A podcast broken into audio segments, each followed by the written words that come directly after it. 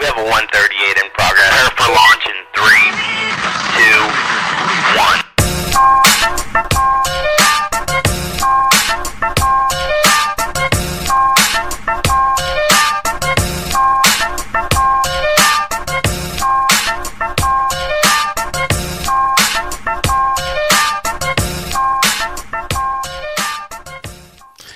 Κυρίες και κύριοι, καλησπέρα σας. Καλώς ήρθατε στην εκπομπή Σου γυρίζει το μάτι νούμερο 281 στο ραδιόφωνο του The Press Project και στο κανάλι του The Press Project στο YouTube, από όπου θα μας ακούτε για τις επόμενες δύο ώρες.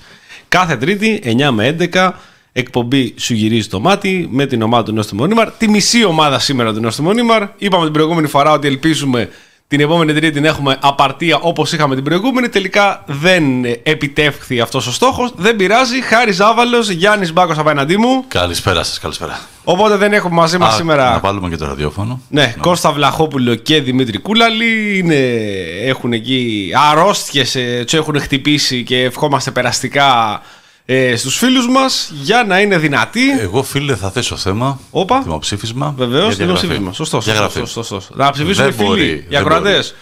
Ε, ναι, αντί για κλόν σήμερα θα έχουμε παιδιά. Θα βάλουμε έχουμε κλόν. διαγραφέ, θα έχουμε αποχωρήσεις. Θα, Θα έχουμε έχουμε αποχωρήσεις αποχωρήσεις, σήμερα δεν γίνεται. διαγραφές και θα ψηφίσετε στα σχόλια της εκπομπής. Γράφετε, σχολιάζετε ό,τι θέλετε. Θα βάλω και, poll ο εδώ, ποιο να και, διαγράψω. Και ποιο να διαγράψουμε σήμερα. Αν δεν έρθει και την επόμενη φορά, θα, γρα- θα διαγράψουμε αναγκαστικά. Είδατε με το Θωμά Γιούργα τι έγινε. Εδώ πέρα το Προεδρείο δεν παίζει. Ο Θωμάης Γιούργας πέρσι ε, μπορούμε να το δούμε σημειολογικά ως ε, ιδρυτής και ο άνθρωπος που πήγε το νόστιμο νούμερο εκεί που το πήγε. Τι να κάνουμε; Τι να- τι τι να κάνουμε; Και ο Αλέξης Τσίπρας έφυγε και Ε, ναι. βλέπουμε εδώ. Ε, τι ναι. γίνεται. Εδώ πέρα, χάμο. Ωραία. Και οπότε Και διαγράψαμε. εμείς χωρίς Γιούργα πάμε. Πάμε να τους Ακριβώς, φάμε όλους. ακριβώς. Απο, αποχωρεί, αποχώρησε μόνος του βέβαια ο Θωμά Γιούργα, μας έκανε και έτσι εδώ. Δεν ξέρω αν ακούγεται βάρα και το κρανίο του. Ε, δεν ξέρω τα παιδιά ρωτάνε αν θα πάρουμε τηλέφωνο τον Κούλα να το, ρωτάμε, να το ρωτήσουμε τι φοράει. Αυτό είναι κάποιο είδους ανωμαλία, είναι κάποιο kink. Μπορούμε να το πουλήσουμε και αυτό που λέγαμε προηγουμένως. Περαστικούλα λέει και στους δύο. Περαστικούλα, άλλη, σωστός, σωστός, σωστός. Αποδεκτό. Ο, Είπαμε- ο είπαμε- Βλαχόπουλος δεν έχει κάτι, είναι το, Είναι το παιδί, ο, είναι ο εντάξει. μικρός. Είναι ο μικρός. να, το, ευχ- να ευχηθούμε λοιπόν ε, περαστικά σε όλους και επειδή σέρνονται και πολλές ασθένειες, να ευχηθούμε σε όλο τον κόσμο περαστικά. Διότι ε, όταν κάνει 25 βαθμούς Νοέμβρη μήνα, ε, δεν είναι και ότι πιο καλό γενικότερα για, τις αρρώ- για τις διάφορες ασθένειες και αρρώστιες, όλα αυτά αυξάνονται. Αλλά είμαστε εδώ εμείς γεροί προς το παρόν, δυνατοί, ε, μ, με ανασωπητικό στα ύψη, για να σχολιάσουμε και να συζητήσουμε και σήμερα Τρίτη όλη την επικαιρότητα, την πλούσια επικαιρότητα και όπως έχουμε ξαναπεί πριν πούμε για δημοψηφίσματα, ψηφοφορίες, κλειών της εβδομάδας, οργανόγραμμα, πιστή, Ω, σωστό και αυτό. σταθερή Βέβαια. και θα κάνουμε και μία περίληψη τι θα έχετε να αντιμετωπίσετε, τι θα έχετε να λάβετε τις επόμενες δύο ώρες στην εκπομπή που μόλις συντονιστήκατε. Οπότε Γιάννης Μπάκος θα αρχίσει να κάνει την εισαγωγή για το περιβόητο πια οργανόγραμμό μας. Το οργανόγραμμα. Λοιπόν, μας ακούτε μέσα από το κανάλι του The Press Project στο YouTube. Μας ακούτε και από το ραδιόφωνο. Επιβεβαιώστε ότι παίζει, γιατί εδώ τα συστήματα αλλάζουν κάθε εβδομάδα. Ε, Νομίζω ότι, Έτσι πρέπει να ότι είναι όλα. παίζει. Να ναι. μην τίποτα σταθερό. Ε, Ναι, έχει μια δυναμική. Ακριβώς. Να μην βαριόμαστε. Να μην βαριόμαστε, ακριβώς.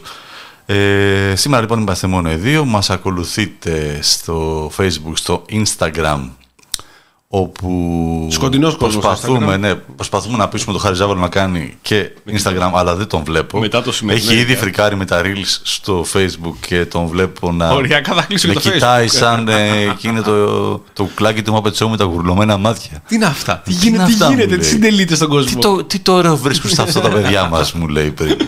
Ε, Λοιπόν, μας ακολουθείτε λοιπόν, το πατάτε like, subscribe στο κανάλι Κουδουνάκι. Δεν σας μαλώνω, γιατί μου έχουν πει και αυτό, ότι ακούγεται σαν να τους μαλώνω. Όχι ρε παιδιά, δεν μα είναι μια Αλλά προτροπή αυτό το Εγώ πράγμα. αυτό ναι. που ζητάω Μια είναι, συμβουλή. είστε, είστε, 100, είστε περίπου 200, έχετε πατήσει μόνο 53 like, δεν Ε, είναι όχι, τίποτα, ε, τσάμπα δεν είναι είναι. τίποτα. Βοηθάμε, είμαστε σκλάβοι του αλγόριθμου όπως έχουμε πει και καμιά κοινοποίηση μετά σε φίλους, όπως λέει και στο Smart, πάρτε το κινητό του φίλου σας, πάτε σε subscribe. Ενώ δεν. Μπράβο, δεν- λέτε, δεν- εντάξει, στο μπάνιο, ρε παιδί, ε, ναι. ναι, δεν πειράζει, θα δεις όταν ήρθε, του του κάνετε μεγάλη χάρη. Ε, βέβαια, καλά θα να του του έρθει κάνετε. μια ειδοποίηση και ξαφνικά να μάθει ε, για την ε, εκπομπή. Τι είπε εδώ, εσείς πάντω. Α, εντάξει, γιατί γράφει ο Γιάννης Σετσιάγκ βλέπω. ότι εσείς πάντως χωρίς Γιούργα κα- καλύτερα πάτε από ότι ο ΣΥΡΙΖΑ χωρίς Τσίπρα. Ναι, εντάξει, σωστό και αυτό. Δεν φταίει κάτι ο Γιούργας βέβαια. Δεν το φταίει ο Κασελάκης με το, με το ΣΥΡΙΖΑ. θα σχολιάσουμε γι' αυτό. Λοιπόν, ε, επίσης, όποιος θέλει να ενισχύσει την προσπάθειά μας μπορεί να το κάνει μέσα από τις πλατφόρμες Buy Me Coffee, κερνώντας μας έναν καφέ ή Patreon, κάνοντας μια μηνιαία συνδρομή. Όποιος το κάνει αυτό και είναι πλούσιος. Ε, Με έτσι, γιστάνε, ας πούμε, προηγουμένως. Στη τιμή που παίρνει ένα λίτρο λάδι, μπορεί με 10 ευρώ ε, μια δωρεά μέσα από τις δύο πλατφόρμες να πάρει δώρο την καλύτερη κούπα Καλά, που είναι μπορεί να βρει αυτή τη στιγμή στο εμπόριο. Έρχονται και γιορτές. Ένα πολύ ωραίο δώρο. Ένα πολύ ωραίο δώρο για τους φίλους σας. Ε, κούπα με την υπογραφή του Χάρη Ζάβαλου. Την είδατε όλοι που την Έγινε και μόστραρε. φωτογράφηση. Έγινε φωτογράφηση. Τη μόστραρε κιόλας. Ε, Ταξίδεψε αυτή η κούβα. Η κούπα. η όχι στην κούβα, όχι στην κούβα. Όχι στην παιδιά. κούβα, ναι, όχι μακάρι, ακόμα. Μακάρι θα έλεγα εγώ. Αυτή η κούπα ταξίδεψε για να γίνει σωστή φωτογράφηση. Μην είναι καμιά μίζερη φωτογράφηση. Πήγε εκεί στις εξοχές. Βλέπετε από πίσω λουλουδάκια. Πέφτουν εκεί δέντρα. Χαμός έγινε. Ε, μπορείτε λοιπόν με κάθε 10 ευρώ θα μας στέλνετε μια δωρεά. Καλό να μας στέλνετε και τα στοιχεία σε ένα σχόλιο, αποστολές και ένα τηλέφωνο για να στέλνουμε όσο πιο γρήγορα μπο- μπορούμε και εμείς τις κούπες. Όπου παραλάβαμε Ακόμα σήμερα, καλύτερα. Μπράβο, φρέσκες. φρέσκες, παρταράνε. Ακόμη καλύτερες Ε, προηγούμενες. Αν κάποιος δεν έχει παραλάβει, γιατί μου έχουν γυρίσει δύο κούπες πίσω, γιατί κάποιος φοβήθηκε ότι κάτι που Μια το μπόμπα. box now είναι μπόμπα, δεν είναι ναι, μπόμπα. Μια κοπέλα πήρε και τηλέφωνο. Γεια σας, με, ε, μου έρθει ένα μήνυμα να πάρω κάτι από το box now. Λέω, έχεις πάρει μια κούπα. Πάρ' τη, είναι να. πάρ' τη. Πάρ' τη την Αν κούπα. μου λέει αυτό είναι ναι. Ε, αυτά είναι ανήμερες τρέλες. Μάλιστα, οκ. 100 like λένε τα παιδιά, όντως ανέβηκαν τα like. Ε, έχουμε και βιβλίο σήμερα. Ε, όπου- δεύτερη ώρα. Στη δεύτερη ώρα. Ε, οι εκδόσεις Potlats μας κάνουν ε, την τιμή να μας στείλουν ε, ε, μερικά αντίτυπα που θα δώσουμε σ- σήμερα και σε επόμενες δύο εκπομπές το βιβλίο «Πέρα από τα όρια του σώματος» ε, της Σίλβια Φεντερίτσι. Ε, θα πούμε περισσότερα για το βιβλίο αυτό στη δεύτερη ώρα που θα κάνουμε για την κλήρωση. Ε, τι έχουμε να πούμε σήμερα, εντάξει το cover της εκπομπής δείχνει. 10 η ώρα. 10 η ώρα, τηλεφωνική μπράβο. επικοινωνία. Ναι, Θα σας πω αμέσως όλα τα στοιχεία. περίμενα θα τα πει, αλλά προσέξτε. Ναι, Εγώ θα πω απλά μερικές λέξεις. ναι. Κασελάκης, Μπράβο. έτσι. Παλαιστίνη, οκ. Θα συζητήσουμε. Ωραία, ναι. Έτσι. Κατερίνα Σαλάκα. Αυτοβελτίωση. Πίστη στον εαυτό σου. Κα- Εγώ πιστεύω πάρα πολύ. Άμα πιστεύεις. Στον Μπορεί να μην εαυτό έχεις μου. λεφτά, αλλά άμα πιστεύεις ότι έχεις λεφτά, Σωστό. θα έχεις λεφτά. Όλα τα καλά. Ναι, γιατί αυτή πίστευε και ρε μαλάκα. Ε, sorry. Ρε εσύ, έχει οδηγό τα- τη Vodafone. Και πώς τη βλέπουν; Κάνει live και είχε 12 άτομα στο live. Ε, ε, 11 και, 11 και εγώ. Και έχει, έχει χορηγό τη Vodafone. Εμείς τι Είδες; λάθος κάνουμε. Είδες αν πιστεύεις κάτι πάρα πολύ. Γιατί εμείς έχουμε. Πώς είναι τα παιδιά τώρα, έχουν φτάσει ένα 235. 10 η ώρα λοιπόν μιλάμε με Αθηνά Δεσίπρη, ψυχολόγος, υπεύθυνης Επιτροπής Ψυχικής Υγείας στην ελληνική κοινότητα ανάλυση συμπεριφοράς. Ε, διότι είχαμε μια πολύ καλή αφορμή με τα βίντεο που ανέβασα το τελευταίο καιρό με αυτή την κυρία τη Σαλάκα. Αλλά Σαλάκα. εμείς την ανακαλύψαμε νομίζω. Ναι, εντάξει, που είναι όλα τα καλά του κόσμου αρκεί να το θέλεις και είσαι ευτυχισμένος και όλα τα υπόλοιπα. Γενικότερα για τη μάστιγα έχουμε ξανακάνει συζήτηση, αλλά τώρα θα μιλήσουμε και με έναν ε, επιστήμονα, θα μιλήσουμε και με έναν άνθρωπο που ξέρει περισσότερα από εμάς και να μπορέσει να μας εξηγήσει.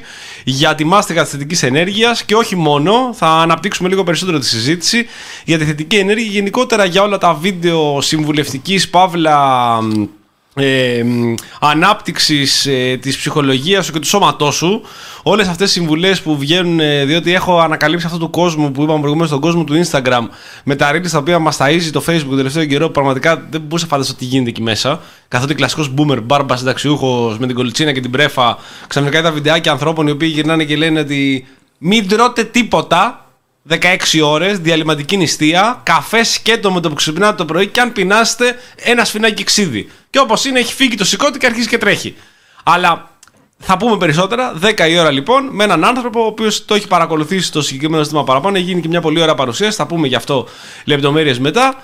Οπότε. Ε, έχουμε επίσης την φοβερή φωτογραφία που ο Βλαχόπουλος με τα νέα έργα που γίνονται Τα στο νέα κέντρο έργα. της πόλης με τον Κωστή Πακογιάννη που θέλει να αφήσει παρακαταθήκη. Μπράβο. Στον επόμενο Θα δήμαρχο. πούμε γι' αυτό. Κι άλλα. Περνάω κι εγώ πέρα σε Βασιλή Όργα, τρελάθηκα. Φοβερό. Τρελάθηκα, παιδιά, είναι καταπληκτικό. Δηλαδή Ναι. βρήκε, βρήκε τσιμέντα και τα άσπασε. Ευκαιρία Έχουμε είναι τώρα. την ε, άλλη μια δολοφονία Ρωμά από αστυνομικό. Ναι. Να το συζητήσουμε γι' αυτό. Και γι' αυτό είναι και μέσα στους κλόουν. Ε, δεν έχουμε πει όμως ακόμα. Δεν έχουμε πει, απλά Ε; δίνουμε τυράκια τώρα αυτή τη στιγμή. Λοιπόν, θα πω εγώ για τους δύο πρώτους Μπράβο. και θα πεις τον τρίτο εσύ. Σωστό, Γιατί σωστό, νομίζω σωστό, σου σωστό, αξίζει. Πρώτος λοιπόν υποψήφιος για κλόουν, θα τα πούμε και μετά θα πατήσουμε. Ε, έτσι θα το κάνουμε. Εντάξει, άμα θέλω να πατήσω, πατήσω τώρα. Όχι, θα πατήσω να ανέβει το poll, λέω. Α, Δεν- ναι, δεν, ναι, το έχω ναι, πατήσει ναι, ναι, ακόμα. ναι. Λοιπόν, πρώτος υποψήφιος είναι ο Άιζακ Ιζαάκ Χέζογκ, Χερζόγκ, ο πρόεδρος του Ισραήλ, όχι πρωθυπουργός του Νετανιάχου, ο πρόεδρος, ο οποίος σε ένα καταπληκτικό βίντεο πριν από δύο-τρεις μέρες. Το ανήρτησες, το, το ανάρτησε στο προφίλ σου. Ναι, το βάλα στο προφίλ μου, το βρήκα στο Twitter, ε, μιλώντας σε κάποιο πάνελ όπου ήταν ε, ε, καλεσμένος, μας είπε ότι στα χαλάσματα σε κάποιο παιδικό δωμάτιο βρήκαν ε, το αγών μου του Χίτλερ γεμάτο σημειώσεις, post-it κλπ. Γιατί τα παιδάκια, τα, πα- τα, Παλαιστίνια, τα παιδιά της Παλαιστίνης μικρά δεν διαβάζουν Ιούλιο Βέρν ε, ή άλλα παραμύθια ή άλλες ε, ιστορίες, διαβάζουν τον αγώνα του Χίτλερ ε, και ετοιμάζουν το νέο ολοκαύτωμα. Βέβαια μας έδινε ένα βιβλίο ολοκένουργιο. Έτσι, δηλαδή, Που άμα αν είναι κατάφερε δυνατόν, που αν στα είναι χαλάσματα δυνατόν. να βγάλουν έτσι το βιβλίο, μπράβο. Κάποιος θα έλεγε. Κάποιος θα έλεγε ότι μπορεί να το πήρε μόλις από το βιβλιοπωλείο το συγκεκριμένο. Το παρήγγειλε από Ναι. Και το έδωσε- Amazon. Και το έδωσε και σε κάποιον ε, να φτιάξει τα καλά σημεία, γιατί σίγουρα τα ξέρουν. Αυτός λοιπόν είναι ο πρώτος. Δεν δεν θα μπορούσε να μην ήταν κλόν. Ο τύπος τώρα με αυτό το Ναι, οποίο κάνει είναι, είναι πραγματικά απει- είναι είναι απίστευτο. ένα τσίρκο μόνος του. Είναι απίστευτο.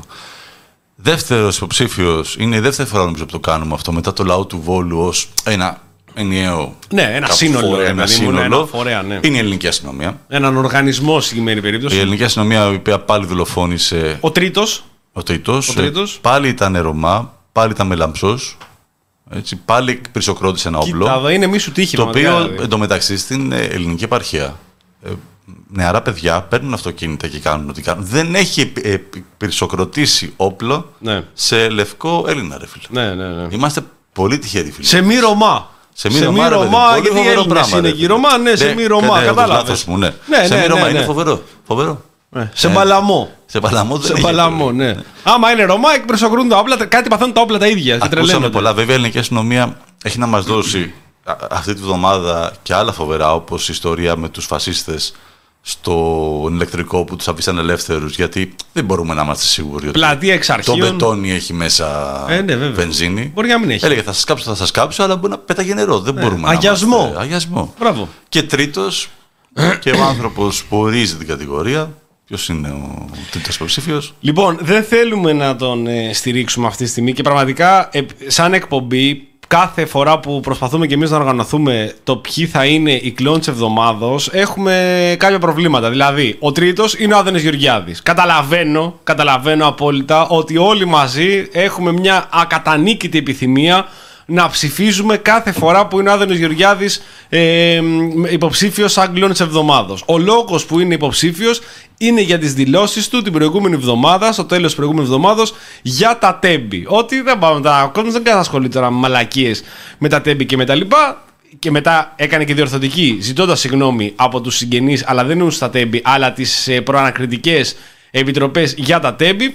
Όλοι ακούσαμε, και δεν το είπε μόνο σε μία εκπομπή, το είπε σε δύο εκπομπές, ε, τι ακριβώς ήθελε να πει. Το 41% έχει δώσει την απάντηση που χρειάζεται σε όλα αυτά τα προβλήματα, τα μικροπροβλήματα τύπου τέμπη και όλα τα υπόλοιπα. Ο άνθρωπος προφανώς αυτός παίζει πολύ ψηλά, να τον ψηφίσουμε όλοι για να είναι ο σταθερός κλόουν, αυτό που ανοίγει την παρέλα στον κλόουν κάθε εβδομάδα. Αλλά τον βάζουμε τρίτο αυτή τη στιγμή με την ελπίδα ότι δεν θα βγει για ακόμη μια φορά νικητής, αν και είναι η αδυναμία μου. Δηλαδή, και εγώ δηλαδή τώρα στο YouTube, παρόλο που ο Ισραηλινός πρόεδρος παίζει πάρα πολύ ψηλά με τις δηλώσεις του και με το show εκεί, το happening που έκανε κρατώντας Και- τον αγώνα μου Και η αστυνομία. και η αστυνομία. Εντάξει, προφανώς θέλω να ψηφίσω εδώ είναι Γεωργιάδη. Δεν γίνεται να μην τον βάλουμε όμως. Δηλαδή, κάθε φορά άλλο που ανοίγει το στόμα του βρίσκει τους ε, λόγους και τις αφορμές που μας δίνει για να τον βάλουμε σαν κλόνης τη εβδομάδας. Αλλά όταν γυρνάει και λέει ότι ο κόσμος, ο Κοσμάκης, ο κόσμος έχει προβλήματα, Γιάννη.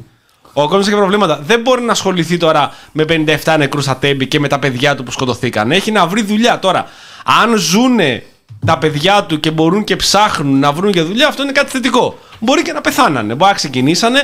Άλλωστε και ο ίδιος σαν υπουργός στην προηγούμενη κυβέρνηση, που βέβαια είναι η ίδια κυβέρνηση, μας είχε πει ότι τι περιμένατε να πει ο αρμόδιος υπουργός μεταφορών, Ότι είναι επικίνδυνο να μπαίνετε στα τρένα διότι δεν υπάρχουν τηλεδιοικήσεις, δεν υπάρχουν ε, τοπικοί χειρισμοί, δεν υπάρχει τίποτα, δεν λειτουργεί τίποτα και μπορεί να πεθάνουν, δεν θα κοβόταν κανένα εισιτήριο. Άλλωστε, είδαμε και την απάντηση μιας μητέρας ε, από τα παιδιά τα οποία χάθηκαν τόσο, ε, τόσο άδοξα πραγματικά στα, στα τέμπη που γύρισε και είπε ακριβώς αυτό ότι μιλάμε τώρα για έναν άνθρωπο, μια ενοχλητική μίγα η οποία έβγαινε και έλεγε ότι Δεν γίνεται ο Καραμαλής τότε να έλεγε ότι τα τρένα είναι επικίνδυνα. Δεν θα κοβόταν κανένα ειστήριο. Και τα ειστήρια έπρεπε να κοπούνε. Η επιχείρηση έπρεπε να συνεχίζει να λειτουργεί. Λειτουργήσε και πήρε μαζί της 57 άτομα. Πάλι καλά που δεν πρέπει να στηρίξουμε τον Άδωνη Γεωργιάδη στη Να, μιλάς δύο λεπτά για τον πλειοψηφία Άδωνη. και Το μιλάω σκεφτόμουν, αλλά προφανώς, άστο ναι. να τώρα, μην το Αλλά χαλάω. όταν μιλάμε έτσι τους Καραγκιόζη, ο οποίος γυναίκε, γυναίκε λέει όλα αυτά τα πράγματα, δεν γίνεται. Την προηγούμενη εβδομάδα πραγματικά μας έκανε τρελούς.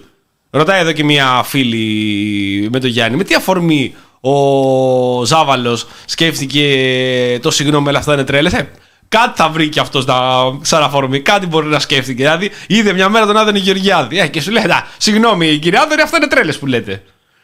Οπότε ψηφίζεται ανεπηρέαστη, και αυτό είναι το πιο σημαντικό, ψηφίζεται ανεπηρέαστη τον κλόουν της εβδομάδας. Λέμε ότι, ξαναλέμε ότι είναι πρόεδρος ε, του Ισραήλ. Πώς το πάμε το όνομα, Ε, είναι η Ζακ Χέρζογκ. Ωραία. Ε, δεύτερη, η ελληνική αστυνομία, η οποία όποτε βλέπει Ρωμά είναι μια πολύ καλή ιδέα να τους ε, πυροβολήσει επιτόπου. Και τρίτος, Άδωνο Γεωργιάδης. Ο, Πάντως, Κο- ο πρώτη Κοσμάκης φορά- έχει προβλήματα. Πρώτη φορά είναι 31-37-32. Μπράβο. Αυτό θέλω. Αυτό είναι υγιές, όπως έχουμε ξαναπεί. Είναι το πιο υγιές από όλα. Να, μπορεί, να μπορούμε να ψηφίσουμε.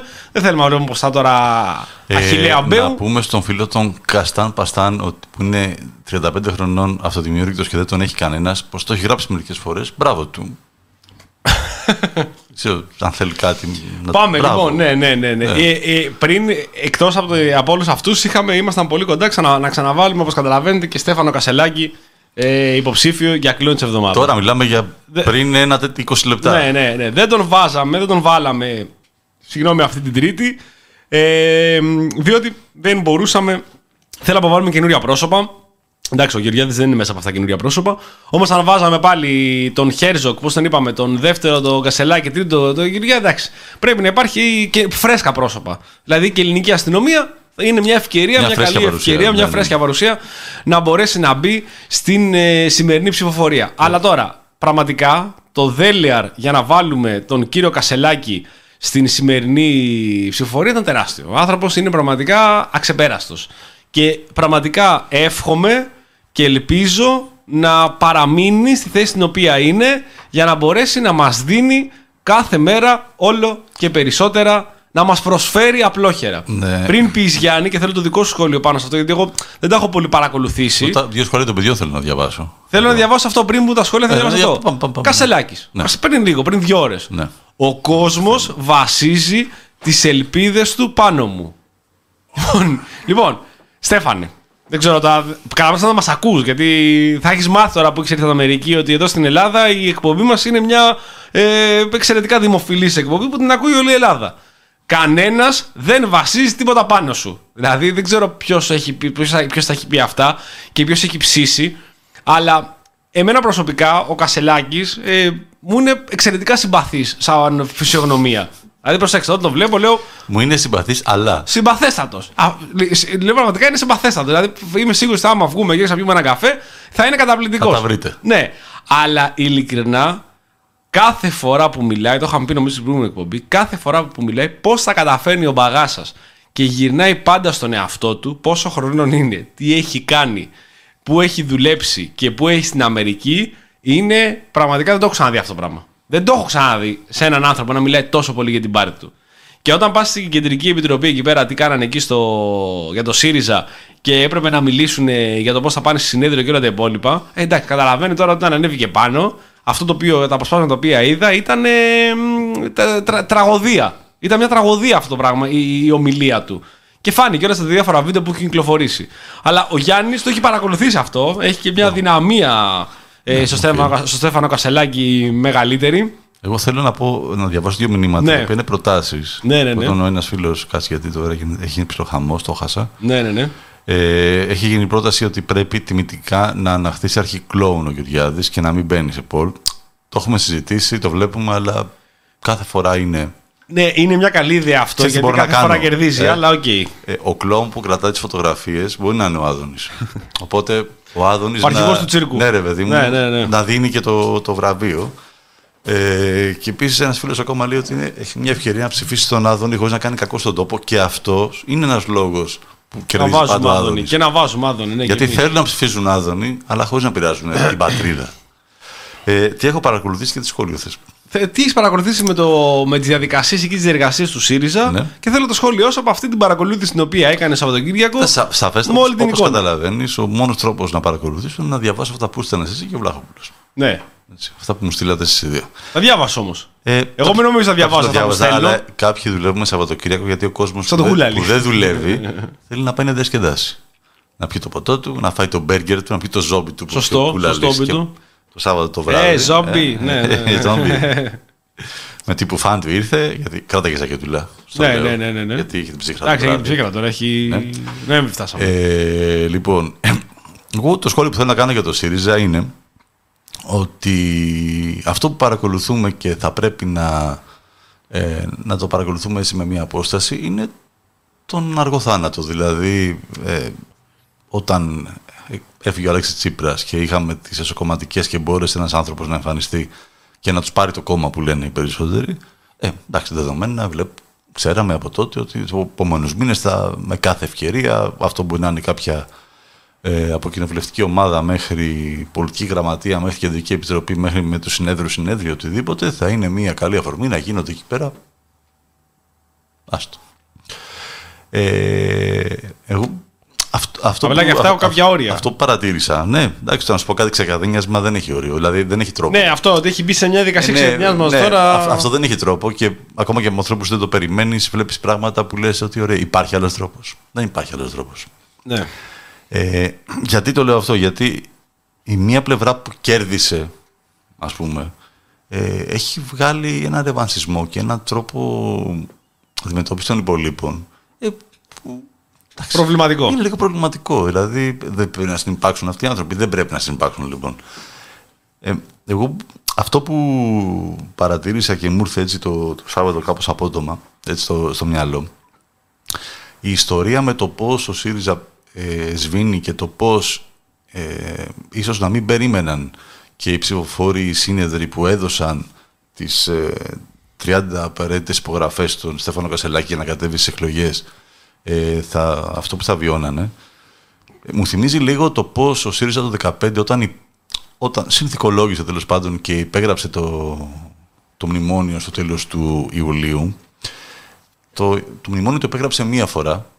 Έτσι. Ε, αλλά αυτό δεν σημαίνει πως κάθε μήνα ένας εφαρμοστικός νόμος δεν σκότωνε το κόμμα. Δηλαδή δεν είναι ότι υπο- υπογράφει ένα μνημόνιο και μια σειρά μέτρων τον Ιούλιο. Δεν υπήρχε ένας μήνας που κάτι να μην εφαρμόζεται και αυτό να φθείρει Σωστό. τον οργανισμό Ε, βέβαια. και την εικόνα και το πόσο αριστερά είναι και πόσο κατάφερε να πολεμήσει τα μνημόνια. Και αυτό είχε μια διάρκεια μηνών. Μηνών, συνέχεια. Γιατί, όπως είπα και πριν, αυ- αυτό δεν ψηφίστηκε και εφαρμόστηκε σε ένα μήνα. Είχε μια σειρά ε, εφαρμοστικών νόμων και μια σειρά έτσι, επιπρόσθετων μέτρων που έπρεπε να παίρνονται ανά διαστήματα και ανάλογα των στόχους κλπ. Αυτό το πράγμα βιώνουμε και τώρα. Δηλαδή, έχουμε τον Στέφανο Κασελάκη, ο οποίος ήρθε ε, με έναν αέρα ότι αλλάζω όλα, καθαρίζω, προχωράμε μπροστά, μια αριστερά που πραγματικά δεν. Μιλάει με το ΣΕΒ, μιλάει για τους εργαζόμενους και είναι τα στελέχη των εταιριών που είναι στο χρηματιστήριο και θα παίρνουν ε, stock options, θα, θα αμείβονται με μετοχές. Ακούς πράγματα εκτός πραγματικότητας σε μια οικονομία χτισμένη σε μικρομεσαία επιχείρηση. Ε, και βιώνουμε με έναν καθημερινό τρόπο αυτό το πράγμα, δηλαδή το σβήσιμο.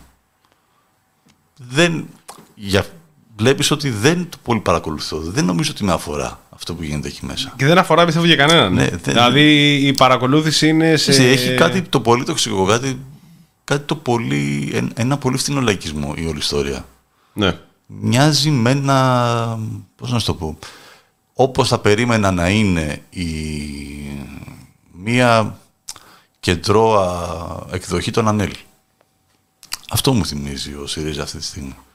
Και, δε, και δεν νιώθω ότι με ενδιαφέρει και με αφορά και, και ιδιαίτερα. Ποιος κερδίζει από αυτό, Αυτό σε πρώτη φάση κερδίζει η Νέα Δημοκρατία γιατί όλα τα φώτα είναι στραμμένα στην αξιωματική αντιπολίτευση ε, και ίσως κερδίζουν οι, οι άλλοι δύο, δηλαδή Κουκουέ και Πασόκ, οι οποίοι όμως δεν μοιάζουν ότι πολύ... Δεν τσιμπάνε και πάρα καταλαβαίνω και, και δεν προσπαθούν να διεκδικήσουν.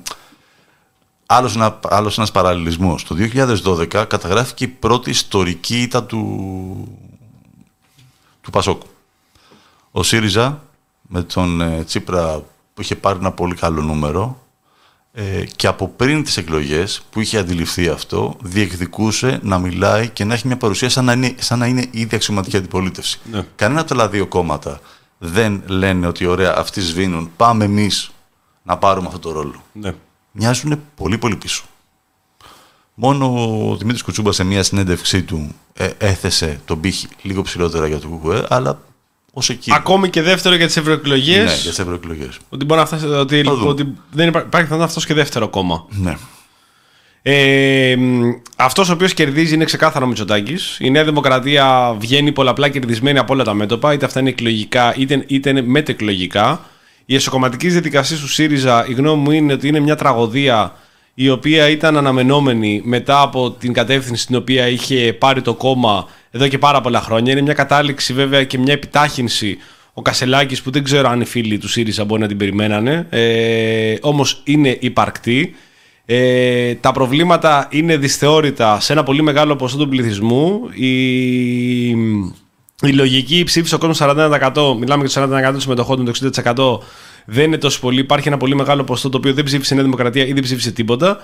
Σίγουρα όταν δεν ψηφίσει τίποτα είναι πρόβλημα, διότι αποφασίζουν άλλοι για σένα. Όμως τα προβλήματα είναι ρεαλιστικά, είναι εδώ και είναι τεράστια. Δηλαδή, όταν διαβάζω σήμερα το πρωί ότι το 2021 ψηφίζα, πληρώναμε κιλοβατόρα 0,075 και τώρα πληρώνουμε κιλοβατόρα 0,45 λεπτά. Αυτά τα πράγματα είναι πράγματα τα οποία. Αυτά τα πράγματα τι είναι; Ε, είναι τρέλες καταρχάς, γιατί μιλάμε για 450% αύξηση από το 2021. Μια οικογένεια η οποία καίει 6 με 8.000 κιλοβατόρες, 8.000 πλήρωνε 600 ευρώ το 2021 και τώρα το 2023 θα πληρώσει 3.250 ευρώ. Αυτό πολλαπλασιάστε το σε μια επιχείρηση μικρή και μεσαία η οποία πολύ απλά δεν μπορεί να πληρώσει. Μιλάω και εγώ σαν επιχείρηση την οποία ε, δραστηριοποιούμε, η οποία δεν μπορεί να πληρώσει. Δεν μπορούσε να πληρώσει τις 4.500 λίτρες αναπροσαρμογή, το κόψιμο της κρατικής ενίσχυσης για να μην βάλει χέρι ε, στους παραγωγούς και στις λοιπές εταιρείες θα κάνει την κατάσταση αυτή μη ε, βιώσιμη. Είναι ήδη δηλαδή που δεν είναι βιώσιμη. Το ρεύμα είναι ένας τρόμος. Κάθε φορά έρχεται ο λογαριασμός και τρέμουμε να ανοίξουμε το λογαριασμό της ΔΕΗ. Είτε είναι ΔΕΗ, είτε είναι ενέργεια, είτε είναι ξέρω εγώ, έχει ενέργεια κλείσει. Η προτέργεια ή όποια άλλη, ο Ήρων και όλα τα υπόλοιπα. Για να μην λέμε ΔΕΗ και ΔΕΗ μόνο. Την ενέργεια και τη Verbund. Γιατί θυμήθηκες τώρα; Τι, την Την ενέργεια. ενέργεια γιατί τη θυμήθηκε. γιατί- Την, ε, θυμήθηκα μια. Κάπως έτσι ελπίζω να πάνε όλες βέβαια σαν την ενέργεια. Να μας φάνε 250 Να εκατομμύρια. μα φάνε 250 και εκατομμύρια να κάνουν δουλειά. τα Golden Boys. Ναι, ναι, ναι, ναι. Ε, Και να βγαίνει μετά να. Με δικηγόρο τον Γρηγόρη Δημητριάδη μπράβο, και τον μπράβο, Μάκη μπράβο. Βορύδη και να κάνουν σώρα. Εξώδικο, επιτόπου τώρα όπως είσαι. Έχει, έρθει- έχει ξεκινήσει, έχει αλπάρει το εξώδικο και έρχεται κατά πάνω σου Γιάννη Μπάκος στην αναφορά του κυρίου Γρηγόρη. Χρόνια πολλά να το ευχηθούμε. Γρηγόρη, 25 Γενάρη τώρα που να είναι. χρόνια πολλά. Να είστε καλά, παιδιά, πατήστε το link. Ε, οπότε υπάρχουν προβλήματα τα οποία πραγματικά είναι αξεπέραστα. Δηλαδή, όταν κάποιος πηγαίνει στο σούπερ μάρκετ και βλέπει 10-15 ευρώ το λίτρο του στο ελαιόλαδο, 15 ευρώ στην πόλη, στην πόλη στη Λιανική και βλέπει αυτή την τιμή, ε, εντάξει, παιδιά, καταλαβαίνετε τι γίνεται. Έχουμε τον υψηλότερο πληθυσμό στα τρόφιμα σε όλη την Ευρώπη. Ε, Μπράβο μας. Και μπράβο μας και μάγκες. Το πετρέλαιο έχει φτάσει κάτω από τα 80 δολάρια το βαρέλι και όλα τα βενζινάδικα είναι καρφωμένα στον 80. Σκεφτείτε τώρα έτσι, βάλτε το μυαλό σας προηγούμενα χρόνια το βαρέλι να έχει πέσει στα 70-75 δολάρια. Πόσο πληρώναμε τότε και πόσο πληρώνουμε τώρα. Είναι καρφωμένο. Το πιο φθηνό που βρήκα τώρα πριν λίγο ήταν ένα 69 στο μηχανάκι. Του λέω φούλα ρέτο μου βάλε εκεί. Να σου πω κάτι. 12 ευρώ. Μήπως τελικά δεν είναι και πολύ απρόσμενα αυτά τα κέρδη; Μήπως δεν είναι; Μα δεν είναι απρόσμενα, ρε φίλε. Να θυμίσουμε τι είναι τα πρόσμενα. Απρόσμενα κέρδη χαρακτήρισε τα υπερκέρδη ο Γιάννης Βαρτινογιάννη. Ναι, είπε δεν είναι υπερκέρδη. Δεν είναι υπερκέρδη, είναι απρόσμενα. Είναι Ήρθαν, απρόσμενα. ε, δεν τα περιμέναμε. Ναι. Να τα χαρακτηρίσουμε υπερκέρδη, γιατί δηλαδή. Πε, περπάταγε ο κύριος Βαρ... Ο Τζίγκερ το έχει Εμένα πει δεν μου αυτό. έχει τύχει. Όχι, ούτε Αλλά εμένα. εντάξει, Να σου πω κάτι, είναι θέμα. Μέχρι τώρα δεν είχα ποτέ ούτε ένα πρόσμενο κέρδος. Είχα άλλα πρόσμενα, αλλά πρόσμενα κέρδος δεν είχα ποτέ στη ζωή μου. Να πούμε πως στις ε, χώρες της Μεσογείου, οι χώρες με τις οποίες συγκρινόμαστε οικονομικά και ως παραγωγή, Ναι, ναι. ε, μ, αυτή τη στιγμή στην Ελλάδα η τιμή του λίτρου στο ελαιόλαδο είναι στα 10,20 λεπτα η μέση τιμή που καταγράφεται, ε, με το ΦΠΑ να είναι στο 13%. Στην Ισπανία είναι 8,72 με το ΦΠΑ να είναι στο 5%. Φλόρι. Ιταλία 8,21 σημείωση. Το μεγα, η μεγαλύτερη ποσότητα λαδιού της Ιταλίας είναι ελληνικό λάδι που γίνεται εξαγωγή, τυποποιείται εκεί και βαφτίζεται ιταλικό. Είναι 4% ΦΠΑ. Μάλιστα, πιο πολύ φλόρι. Ναι, Γαλλία 7,95 η τιμή του λαδιού με 5,5% ΦΠΑ και η Πορτογαλία Αυτή, αυτά τα κομμούνια. αυτή Κάτι η πρέπει να γίνει με απίστευτη, αυτός. Κάτι πρέπει να τραγική γίνει με τύπη, αυτός. Δεν πάμε να Δεν έχουν ΦΠΑ στο λάδι. Ρε, ρε, παλιό Σοβιετία. και η μέση τιμή του λίτρου είναι 6,95 Ε, εντάξει. ευρώ. Εντάξει, α, μα, μακάρι δάκος. Μακάρι δάκος και μου χρήτσα όλες Δεν πάει άλλο αυτή η κατάσταση. Δεν μπορεί να πει. Άκου δεν έχει ΦΠΑ. Ε, Μιας και είμαστε στο. Στην Πορτογαλία. Όχι, όχι, εντάξει, εγώ- απλά περάσαμε λίγο από την ακρίβεια. Παρετήθηκε, αλλά- συγγνώμη, Πορτογαλία. Παρετήθηκε όλες επειδή είχε απλά το ίδιο. λα- εντάξει, αυτό, α, α, αυτά είναι τρέλες. Αυτά είναι. Θέλω, ε, θέλω έτσι μια γρήγορη τοποθέτηση αυτό γιατί δεν θα ξαναπανέλθουμε. Κάντε, κάντε για να μην φύγουμε από το θέμα. Ναι, γιατί για να μην θέλω φύγουμε το θέμα. ναι, ναι. Ο Κώστα, ο πρόεδρος, πρωθυπουργός στην εκεί της Πορτογαλίας, παρετήθηκε γιατί ακού, γράφτηκε το όνομά του σε μια δικογραφία για ένα σκάνδαλο χρημα, χρηματισμού για κάποια ορυχεία διάφορων κυβερνητικών και τελικά δεν ήταν το δικό του όνομα, ήταν συνωνυμία ενός άλλου Αντώνιο Κώστα, όπως λέγονται στην Πορτογαλία, ήταν απλή συνωνυμία, αλλά παρόλα αυτά μόνο και μόνο επειδή ακούστηκε το όνομά του παρετήθηκε και ο εισαγγελέας ο αρμόδιος είπε ότι δεν είναι ο πρωθυπουργός, είναι ένας άλλος με, με διαφορετικό, έχουν και πολλά Ό,τι- ονόματα. Ό,τι, ό,τι ζούμε στη χώρα μας. Ναι, χρόνια έτσι. έχουν, έχουν, στην Πορτογαλία έχουν πολλά ονόματα μεσαία της μάνας και όλα τα υπόλοιπα όπως στην Ισπανία και παρετήθηκε μόνο και μόνο στην αναφορά του ονόματος. Δεν ξέρω αν θα επανέλθει, δεν έχω διαβάσει λεπτομέρειες. Το, έβγαλε, το διάβασα χθες το πρώτο θέμα. Δηλαδή, βάλτε πάλι με το μυαλό σας. Ο άλλος παρετήθηκε μόνο και μόνο στην υπόνοια και μάλιστα την πέφτανε και τα λοιπά. Α, κλασικοί σοσιαλιστές τώρα, λαμόγια τα τρώνε. Γιατί είναι γνωστό ότι παιδιά μόνο οι σοσιαλιστές τα τρώνε. Οι πατριώτες, οι, οι συντηρητικοί οι δεξιοί δεν ακουμπάνε τίποτα. Λοιπόν, επιστρέφουμε, Επιστρέφουμε. και οφείλουμε λοιπόν, αφού είμαστε στον ε, ΣΥΡΙΖΑ και τον ε, Στεφάνο Κασελάκη, Αχα. να σεβαστούμε το cover της εκπομπής Ναι. Και να μιλήσουμε για το φαινόμενο Κασελάκη. Το φαινόμενο. Το φαινόμενο. Το φαινόμενο. Το φαινόμενο είμαι εγώ, Που ακόμα σε αντέχω. Που ακόμα σε αγαπώ και σε έχω όπως έχω. Βασίλη Κάρας. Φίβος, Βασίλης Κάρας. Ναι, μπράβο. Υπογραφή από κάτω. Ε, κούπα. Θα ε, κάνουμε κούπα. Λοιπόν, ε, οι αγα- αγαπητοί ακροατές την ερχόμενη Δευτέρα έχουν Ναι. την ευκαιρία ε, στην ΕΣΥΑ, Ακαδημίας 20 στο κέντρο, σε 7 το απόγευμα, ε, να βρεθούν στην παρουσίαση του νέου βιβλίου του Ξενοφόντα Κοντιάδη με τίτλο Το φαινόμενο Κασελάκη. Πότε πρόλαβε βγήκε το βιβλίο αυτό του Κεσελάκη το μεταξύ. Το Μπράβο του. μεσιανικό προσωπείο της μεταδημοκρατίας, μιλάμε τώρα. Σωστό, σωστό, ωραίο, ωραίο. ωραίο. Ωραίο, ωραίο. Εμένα με ψήνει ακόμα να Διάβαζα, διαβάσω. διάβαζα. Διάβαζα, διάβαζα, ναι. Ε, θα μιλήσει, το φοβερό είναι ότι για το φαινόμενο Κασελάκη θα μιλήσει πρώτος ηγητή βάσης σειράς, άμα το πάρουμε. Είναι, Ναι. είναι ο Στέφανος Κασελάκης. Μπράβο, θα μιλήσει την πάρη του πάλι. Ναι. Είναι φοβερό. Είναι Δηλαδή- κάτι που θα μπορούσε να κάνει. Γι' αυτό και εγώ λέω ότι μόνο ο Βασίλης Καράς το έχει κάνει αυτό. Ναι. Που έλεγε φαινόμενο με εγώ που ακόμα Ναι, σε ναι, αντέχω. ναι, Και ο ναι. Στέφανος Κασελάκης, να δούμε πώς θα, πώς θα τα πάει στην ομιλία αυτή. Γιατί γενικά δεν μιλάει πολύ για τον εαυτό του. Όχι, Να όχι, δούμε αν όχι. Τα, θα απο- τα καταφέρει. αποφεύγει, τα αποφεύγει. Τα- Και θα, είναι, θα μιλήσει επίση ο Αντώνης Λιάκος και ο Ξενοφών Κοντιάδης. συγγραφέας Δύο του βιβλίου. καθηγητές πανεπιστημίου, ένας στο Αθηνών, ο άλλος στο Πάντιο Πανεπιστήμιο.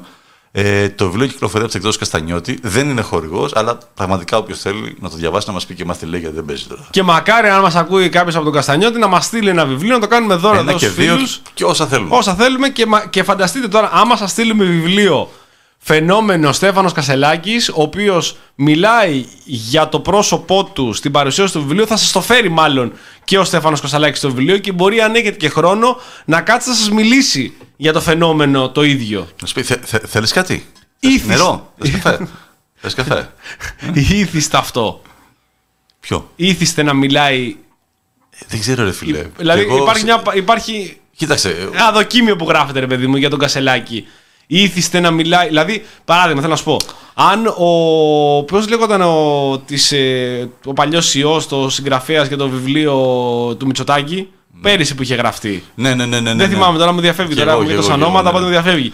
Δηλαδή, μιλάει για την οικογένεια για τον Μητσοτάκη, να μιλάει και ο ίδιος ο Μητσοτάκης και να έλεγε ε, για την πορεία του. Στην παρουσίαση. Στην παρουσίαση. Να ήταν αυτοβιογραφία. Να λέγε οκ. Ναι. Να μιλήσω για την αυτοβιογραφία. Μια καριέρα λέγοντα το βιβλίο, μου διαφεύγει πραγματικά το όνομα του Ε, θα το- συγγραφέα. μπορούμε να το πούμε. Ναι, ναι. Ε, Πάντως έχει πολύ ενδιαφέρον. Δηλαδή, να ήμουν μια γωνιά να ακούσω τι θα μπορούσε να πει για το. Θα πάμε, να πάμε, μα να Πάμε. ακούσουμε για τον εαυτό του. Να Δεν πάρω έχουμε ακούσει εγώ. κάτι. Ωραία. Ή μπορούμε να περιμένουμε, Ο Ψαράς, Γιάννη. μπράβο. Ψαράς, μπράβο, μπράβο. Μπορούμε να περιμένουμε, Γιάννη, να κάνουμε λίγο υπομονή και να κάνουν και δύο φίλοι ακροατές οι οποίοι αγαπάνε το ραδιόφωνο, αγαπάνε τα podcast, αγαπάνε τις εκπομπές λόγου και να συντονίζονται κάθε εβδομάδα στην ώρα του Προέδρου όπου ανακοίνωσαν ότι θα αναλάβει στο κόκκινο ο Στέφανος Κασελάκης ο οποίος θα απαντάει σε τηλεφωνήματα ακροατών. Δηλαδή ακροατές οι οποίοι θέλουν να μιλήσουν με τον Κασελάκη θα βγαίνει ο Πρόεδρος Live θα είναι. Θα είναι ηχογραφημένο. Θα το δούμε, φαντάζομαι στην πορεία. Φα- Άμα είναι live, θα είναι ζόρικη η κατάσταση. Είναι η γνώμη μου. Αλλά παρόλα αυτά, εμείς όπως είναι η δικιά μας live, μας χάρη τώρα, δεν είναι τόσο εύκολο παρότι δεν βγάζουμε τηλέφωνα εμείς. Προς το παρόν, το έχουμε διευθυνθεί, θα το κάνουμε. Δεν το έχουμε κάνει γιατί θέλουμε να έχουμε και μια παρτία, να υπάρχει έτσι αυτό το, αυτό το mood γενικότερα. Ε, θα βγαίνει και θα μιλάει με τους ακροατές. Τσάβες, Ούγκο Τσάβες, το έκανε αυτός Ναι. ε, στα χρόνια του, της προεδρίας του, το κάνει τώρα ο Στέφανος Κασελάκης. Φαντάζομαι τώρα να παίρνει Στέφανο Κασελάκη και να σου μιλάει για την πάρτη του. Σου πει, ε, και εσύ θα το ρωτήσεις, θα το ρωτήσεις κάτι για αυτόν, φαντάζομαι. Δεν ξέρω, αν θα το ρωτήσεις για κάτι για κανένα πολιτικό πρόγραμμα. Κασελάκι, ας πούμε, Δύσκολο. τι πρωτενη τρως μετά το γυμναστή; Ναι, ναι, ναι. ναι. Πόσο υδατάνθρακα βάζει την τροφή σου; Ναι. Εγώ αυτές τις ερωτήσεις θέλω να τις Αυτά κάνω. τα τσίτα παντελόνια.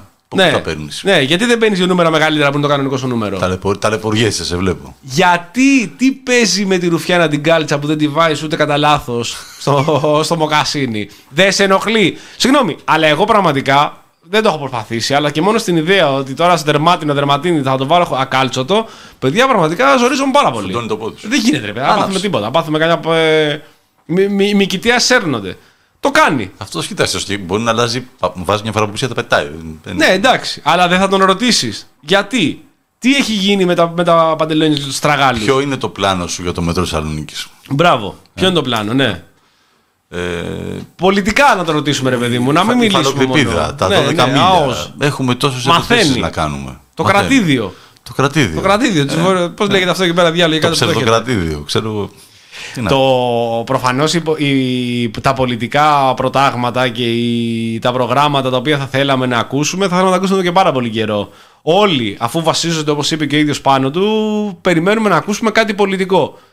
Βρίσκω εξαιρετικά προβληματική τη στάση πολλών υποστηρικτών του Κασελάκη που τη βίωσα κιόλας ελάχιστα, πολύ λίγο, μην, μην το παρακάνουμε. Στις δύο αναρτήσεις που έκανα τις προηγούμενες ημέρες, ε, σατυρίζοντας ε, την ώρα του. Το μεγάλο ηγέτη του, και εσύ. του, του, του Κασελάκη, ναι. Ε, ή ότι θα βγαίνει στο τηλέφωνο. Και εγώ αυτό θα τον ρώταγα. Δηλαδή, έχουμε δει τόσα πολλά για το γυμναστήριο του μπορεί να μην φταίει και ο ίδιος. Και τα κανάλια τσιμπάνε Α, δεν από φταίει ο αυτό. ίδιος. Αυτός Δεν είναι- φταίνε, εντάξει, οκ. Αλλά ε, τα κανάλια τσιμπάνα από αυτό δείχνουν συνέχεια ότι πώς γυμναζόταν, ότι έπαιρνε τον καφέ του.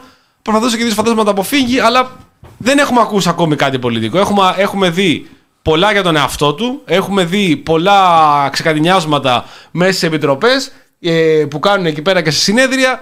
Ακόμη περιμένουμε αυτό τον πολιτικό λόγο τον οποίο θα αρθρώσει ώστε να μπορεί να αντιπαρατεθεί σε αυτό στο οποίο στο πρώτο βίντεο, το πρώτο πρώτο βίντεο που μας γνωρίστηκε, μας είπε ότι εγώ είμαι ο Στέφανος και έχω κάτι να σας πω, θα μπορέσει να νικήσει τον Κυριάκο Μητσοτάκη. Το οποίο εντάξει είναι και προβληματικό άμα ξεκινάει κάποιος έτσι. Εγώ μπορώ να τον νικήσω. Κατά ψέματα δεν μπορείς να τον νικήσεις. Κανένας που θα μπορούσε να νικήσει δεν θα έλεγε ότι μπορώ να τον νικήσω. Καλτσελάκης λέει άλλος εδώ. Μπράβο. Ναι, μπράβο. Καλά, καλά πήγε αυτό. Οπότε περιμένουμε πραγματικά αυτή την καταπληκτική εκπομπή να μπορέσουμε να βάλουμε τηλέφωνο. Καλησπέρα. Καλησπέρα, Βολιγιάννης. είμαι ο Γιάννης από, Από Λιβανάτες, Αβελόκη, Βολιγιάννης. θα πω. Είμαι Πασόκ στις ε, βουλευτικές, κουκουές στις ευρωεκλογές. Ναι, ε, με ανώμαλος δεν Ε, μιλάω. κα- Άντε, το- για, το άντε, κλείνει, για, ναι, άντε, για, ναι, ναι. για, ναι, ναι. Ακριβώς. Κάπως έτσι θα πάει αυτό. Ή ψήφισα, ξέρω εγώ, μπρέλα. Πρώτο γύρο, δεύτερο Ασιόγλου. Άντε, γεια. Καλή επιτυχία Καλύτερο, εμείς. πα- Θα το ρίξω αυτό να το βάλω Ναι. τα παιδιά. Αυτό, αυτό που έχουν κάνει. Α, κάτσε, δεν, δεν το λέω. Συνέχισε, πες. Ωραία, ωραία. Καλή επιτυχία εμείς να ευχηθούμε στον κύριο Κασελάκη στη μέχρι τώρα πολιτική του σταδιοδρομία. Και καλή τύχη όπου και αν πας. Ε, καλή τύχη, ναι, είναι ένα ζώρικο στίβος αυτός της πολιτικής και πραγματικά το ευχόμαστε ό,τι καλύτερο με ε, προϋπόθεση κάποια στιγμή να δούμε και κα- πραγματικά ζητήματα τα οποία προβλ- ταλανίζουν ε, μ, την καθημερινότητα. Η ακρίβεια, παιδιά, είναι κάτι το οποίο το βιώνουμε όλοι, δεν είναι κάτι το οποίο κρύβεται. Ε, η Νέα Δημοκρατία κάνει τι θέλει. Κάνει τι θέλει και τα πράγματα έχουν φτάσει πια στο, ε, στο προχώρητο. Δεν μπορεί να συνεχιστεί αυτό το πράγμα. Δεν γίνεται. Τώρα δεν, δεν, και δεν μιλάμε καν για σπίτια, για ενίκεια. Ε, δεν μιλάμε για, ε, για, για, πρά- για, πρά- για προϊόντα ειδική- πρω- πρώτης ανάγκης. Δεν βγαίνει. Δεν μπορεί να συνεχιστεί αυτό το πράγμα. Δεν μπορεί να συνεχιστεί και δεν υπάρχει κανένας σοβαρός αντίλογος από κανέναν. Από κανένα κόμμα. Πιστεύεις υπάρχει κι άλλο, δηλαδή θα έρθει κι άλλο; Ε, εντάξει, ναι, η- η- πάει η κατάρρευση της υγείας. Συνεχίζεται. Όχι, εννοώ για την Ε, ακρίβεια. Α, θα ναι, δε, θα παραμείνει, θα ανεβαίνει συνέχεια. Κάθε- μα κάθε φορά ένα καινούριο μέτωπο βλέπουμε. Δηλαδή, αν θυμάσαι, είχαμε δει για τα σίκα. Είδαμε τα σίκα πώς ανεβήκανε. Μετά η φέτα. Μετά σου λέει λάδι. Τώρα, Τα τυριά, ρε φίλε. Τα τυριά, Βγει είναι τα, τυριά, τα απίστευτα. τυριά, παιδιά, αυτό το απίστευτο. πράγμα είναι τρομερό, δεν είναι. Μπαίνεις τώρα σε. είναι κοσμοτοπολείο. Πας στα τυριά και βλέπεις ότι είναι κοσμήματα. Ρουμπίνια και σμαράγδια αυτά που έχει μέσα. Δεν έχει, δεν έχει κασέρια και τυρόγαλα. Στο, τώρα λένε και τα πορτοκάλια. Σου λέει τα πορτοκάλια. Είναι και εκτός εποχής τώρα, οπότε θα πάνε στο Θεό. Όπου να είναι όμως θα είναι εντός εποχής. Θα είναι εντός εποχής, Ο, αλήθεια. αλλά σου λέει ότι εκεί και στη Χιλή και ξέρετε και στην Ινδία και είχαμε κάτι πλημμύρες. Ε, 8 φορές πάνε τιμή στα πορτοκάλια. Τα φρούτα πηγαίνεις λαϊκή και βγαίνεις και βάζεις τα κλάματα. Φεύγεις στη λαϊκή και κλε. Αλλά αυτά που είναι σοβαρά προβλήματα δεν βλέπουμε κάποιον αντίλογο ε, πολιτικά. Ε, θέλω να πιστεύω ότι κάποια στιγμή θα αλλάξει αυτό διότι ο κόσμος ε, παραμιλάει στην κυριολεξία και θα, σταματήσουν, θα σταματήσουμε να βλέπουμε όλα αυτά τα, τα ξεκατηνιάσματα και τα ξεφτιλίκια μέσα σε κόμματα στα οποία θέλουν να πιστεύουν ότι μπορούν να αρθρώσουν λόγω αξιωματικής αντιπολίτευσης. Ο ΣΥΡΙΖΑ δεν είναι κόμμα αξιωματικής αντιπολίτευσης αυτή τη στιγμή. σε κα- Επουδενή, σε κα- σε καμία επουδενή περίπτωση. κιόλας. Και κανείς δεν διεκδικεί το- και το ρόλο, ρε φίλε. Είναι φοβερό αυτό. Υπάρχουν στελέχη τα οποία μπορούν να ξεχωρίσουν ε, ή έχουν ξεχωρίσει. Εμένα, πάνω χάρη μου, είναι εξαιρετικά συμπαθής ο κύριος Τεμπονέρας. Και εμένα μου είναι. Ε, Όσες φορές τον έχω ακούσει, έχω ακούσει ένα πολύ καλά δομημένο λόγο ε, ενός πολιτικού, ο οποίος πιστεύω ότι θα μείνει ε, και την επόμενη μέρα. Και, και ο ίδιος έχει πει ότι δεν θα δώσει λευκή επιταγή. Παρε- Παραμένει στον ΣΥΡΙΖΑ σε αντίθεση με άλλα στελέχη. Τώρα Τσακαλώτο και φίλης ε, Σκουρλέτς και όλοι οι υπόλοιποι έχουμε δει τι έχουν κάνει και που έχουν καταταχθεί. Οπότε περιμένουμε και βλέπουμε, διότι Γιάννη έχουμε και μια ελληνική αστυνομία η οποία Η ελληνική αστυνομία βγάζει χρωματολόγιο Πραγματικά είναι- Βιβεχρόμ, πώς ήταν στα Family Guy και σου φο- λέει είναι φοβερό. Σκέψου τι έγινε τον Αύγουστο. Μπήκανε πόσα αυτοκίνητα αρματωμένοι, πώ ήρθαν οι Κροάτες, ήρθαν στο κέντρο της χώρας, σκότωσαν έναν άνθρωπο, ό,τι και αν έχει γίνει εκεί. Προκάλεσαν ό,τι προκάλεσαν. Ε, και έφυγαν. Και ένα παιδί ανήλικο που οδηγούσε. Ε, κοίτα, γιατί κατά δίωξη μιλάμε. Και γιατί Ναι. συμπεριφορά έτσι. ναι. Εκπλησοκρότησε το όπλο. Εκπλησοκρότησε το όπλο. Ε, Ένας ακροατής, ο Μπερσέκερ, νομίζω, μας θύμισε και την ιστορία με τη Λάρισα και άλλη μια δολοφονία το καλοκαίρι. Ενό παιδιά από ε, Σύριο, νομίζω. Ε, Σωστό. τι να πεις, είναι το χρωματολόγιο που λες. Ε, το βλέπω και λίγο σαν. Ε, είναι και λίγο θρασίδηλη, ρε φίλε. Είναι και λίγο θρασίδηλη. Η αστυνομία. Ε, βέβαια. βέβαια. Στον αδύναμο, το περιθωριακό, εισαγωγικά περιθωριακό, αυτό που αντιμετωπίζουν εκείνοι ως περιθωριακό. Ξέρουν ότι θα έχει μια είναι αναλώσιμη η αντιμετώπιση... ζωή, η αναλώσιμη ζωή αυτών των παιδιών για εκείνους και ξέρουν ότι και επικοινωνιακά το πράγμα αυτό ε, θα, το, θα, το, θα το περάσει η αστυνομία. Γιατί καταφέρουν να περάσουν το αφήγημα ότι εντάξει, Ρωμά, αφού ξέρουμε τι είναι, σου λένε, οι νοικοκυρέοι, ε, και τι να κάνουμε, ας πούμε, είναι δυνατόν μικρά παιδιά να παίρνουν αυτοκίνητο. Ναι, αλλά και το δικό σου το παιδί παίρνει αυτοκίνητο στο χωριό. Αλλά δεν το πυροβολεί η αστυνομία. Και Ξέρεις, επίσης Σίγουρα πολλά παραδείγματα έχεις και εσύ. Βέβαια. Και ξέρουν επίσης ότι η αντίδραση η οποία θα υπάρξει θα είναι ε, μ, πολύ μαζεμένη, δηλαδή θα είναι σε περιοχές που έτσι κι αλλιώς χέστηκαν για το τι θα γίνει, δηλαδή σε καταβλισμούς, υπέρηξη των καταβλισμών, σαν πρόβλημα μας χάρη χθες είχαμε πάλι ε, αντιδράσεις από τον ε, πληθυσμό εκεί, τον Ρωμά, οι οποίοι κα- στη λεωφόρο ΝΑΤΟ, ποιος το περίμενε εκεί, ε, βγήκανε, διαδηλώσανε, κάψανε, είχαν μια αγανάκτηση για ακόμη μια φορά, διότι είναι ο τρίτος Ρωμά πιτσιρικάς, ο οποίος εκτελείται από την ελληνική αστυνομία. Δεν τους ενδιαφέρει, ξέρουν ότι θα μαζευτούν σε κάποιες περιοχές, οι οποίες έτσι κι αλλιώς είναι υποβαθμισμένες και το κράτος έχει απομακρυνθεί και έχει αποτραβηχθεί εδώ και πάρα πολλά χρόνια, αν υπήρξε ποτέ. Ε, οπότε δεν τους ενδιαφέρει και μόλις θα δούνε κάποιον τον οποίον πραγματικά με το χρωματολόγιο θα πούνε, θα τον δουν αυτόν και θα πούνε Α, είναι πολύ μελαχρινός αυτός, μου μοιάζει για Ρωμά πυροβόλατο, θα τον πυροβολήσουν όπως είχαν πυροβολήσει άλλωστε και τον Σαμπάνι, πόσες σφαίρες, 30 κάτι σφαίρες, για να κινητοποιήσουν ένα όχημα το οποίο τους είχαν, είχαν ξεκάθαρη διαταγή να σταματήσουν την καταδίωξη. Δηλαδή επιλέγουν και οι ίδιοι να το κάνουν αυτό το πράγμα. Είναι λιμένα χέρια. Και σκέψου ένα ανήλικο παιδί. Δηλαδή, και, και πώς σκέφτεσαι, ανεξάρτητα αν είναι Ρωμαϊκή. Σκέφτομαι και τον εαυτό μου, δηλαδή 15 χρονών. Ε, με ένα τιμόνι στα χέρια, τρομοκρατημένος. Μπορεί και εγώ να πατάω αγκάζει να φύγω και να νομίζω ότι θα τη γλιτώσω. Ε, με ποια αφορμή βγάζεις όπλο; Τι, τι σου έκαναν, ήταν οπλισμένα τα παιδιά, κινδυνεύει η ζωή σου, κινδυνεύει η ζωή κάποιου ε, στο, στο ευρύτερο περιβάλλον, ας πούμε, είχε, είχαν όπλο; Τι ακριβώς έγινε; Τίποτα. Εκπισοκρότησε. Γι' αυτό πάει η λογική στο εκπισοκρότησε, γιατί τα παιδιά δεν αποτελούσαν κίνδυνο. Ναι. Μα και ό,τι και αν έχουν κάνει. Δεν είναι τον πυροβόλησα επειδή μου επιτέθηκε. Ε, εκπισοκρότησε γιατί λέω έτσι, γιατί δεν είχα κάποιο λόγο. Δηλαδή Και- δεν δικαιολογείται από πουθενά. Και ό,τι και αν είχαν κάνει, στη- υπάρχει μια παραβατικότητα σε κάποιες κοινωνικές ομάδες, μικρή, μεγάλη, δεν έχει σημασία. Όταν μιλάμε και ειδικά.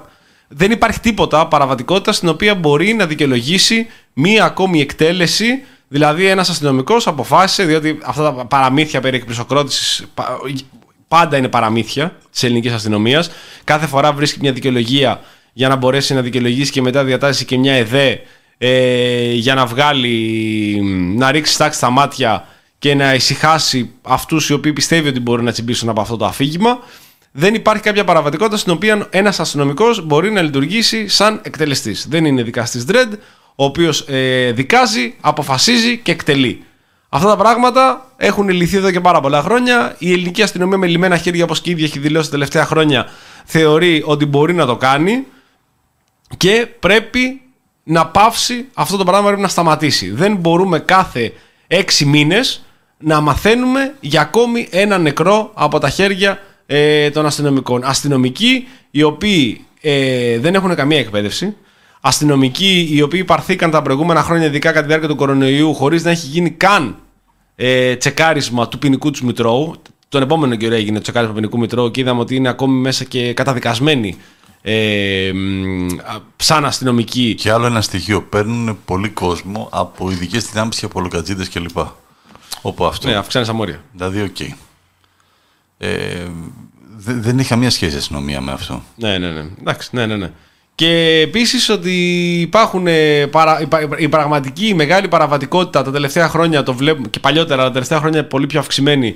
Το βλέπουμε ότι υπάρχει μέσα στους κόλπους της ελληνικής αστυνομίας, διότι δεν βλέπουμε μία είδηση ε, που έχει συλληφθεί κάποιοι, κάποιοι άνθρωποι, κάποια εγκληματική οργάνωση με μαστροπία, με εκβιασμούς, με ξυλοδαρμούς, με μπραβιλίκια, με ληστείς και να μην είναι ένα αστυνομικός μέσα. Είναι φοβερό αυτό το πράγμα.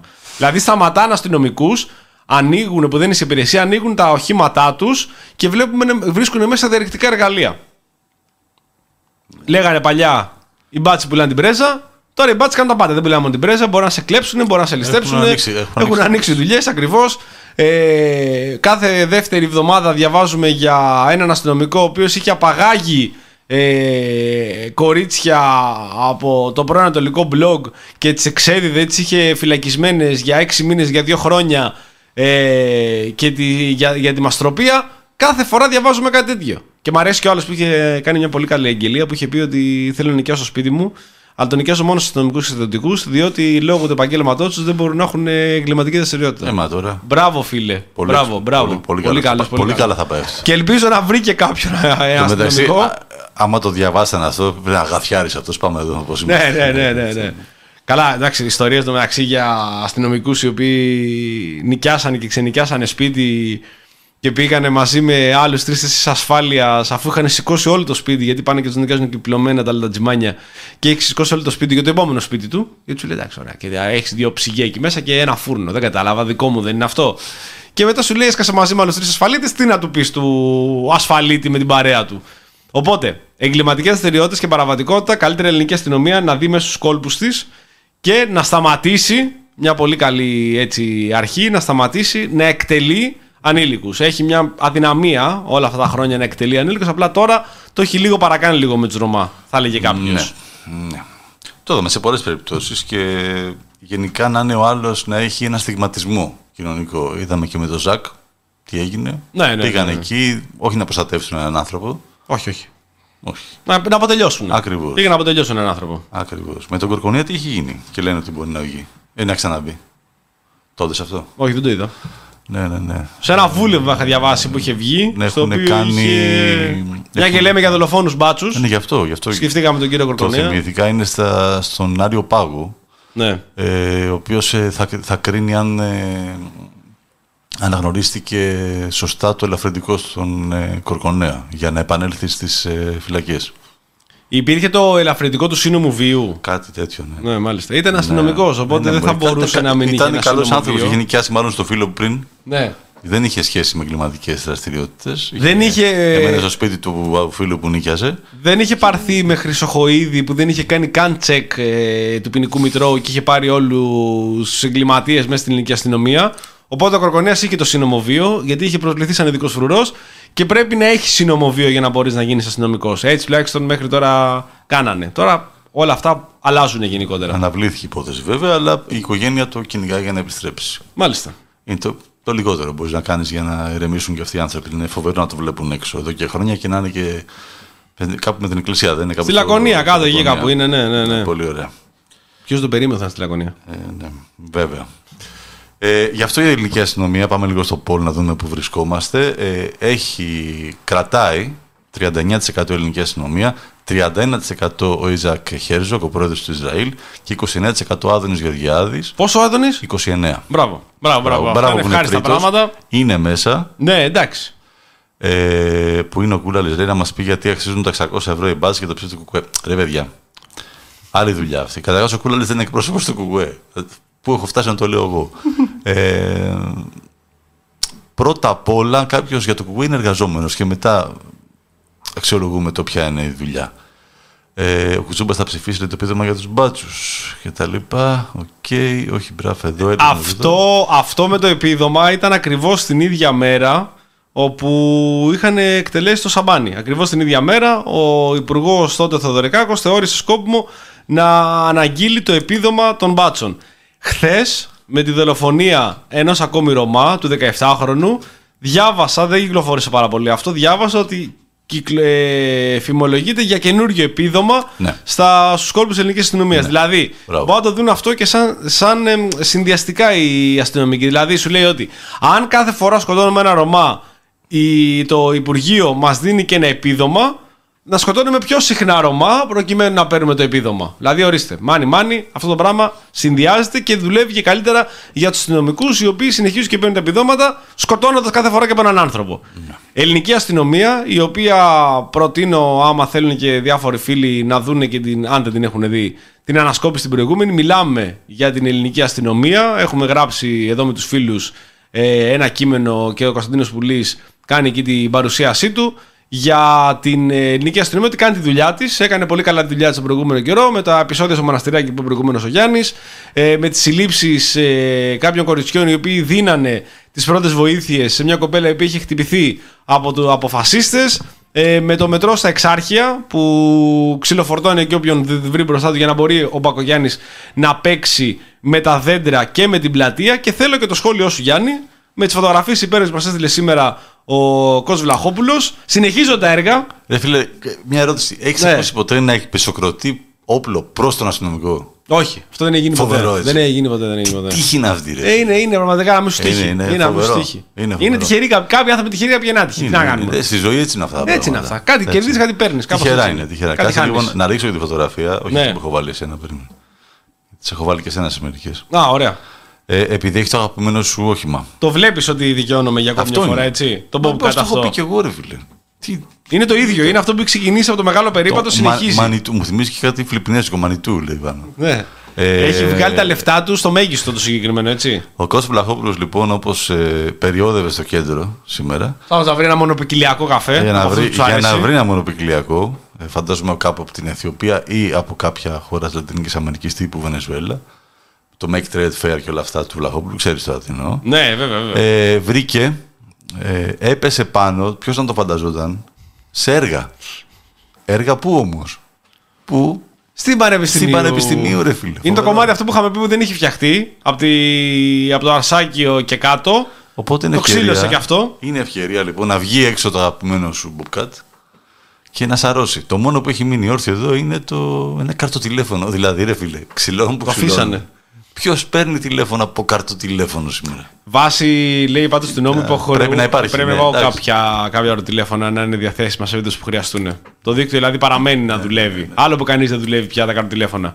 Ε, το καταπληκτικό παιδιά είναι στη Βασιλής Όλγας. Πέρασα από αυτό το μηχανάκι, τα έχει ξυλώσει όλα εκεί. Είναι εκείνο το κομμάτι που ενώνει τη Βασιλεία Κωνσταντίνου με την Αμαλία.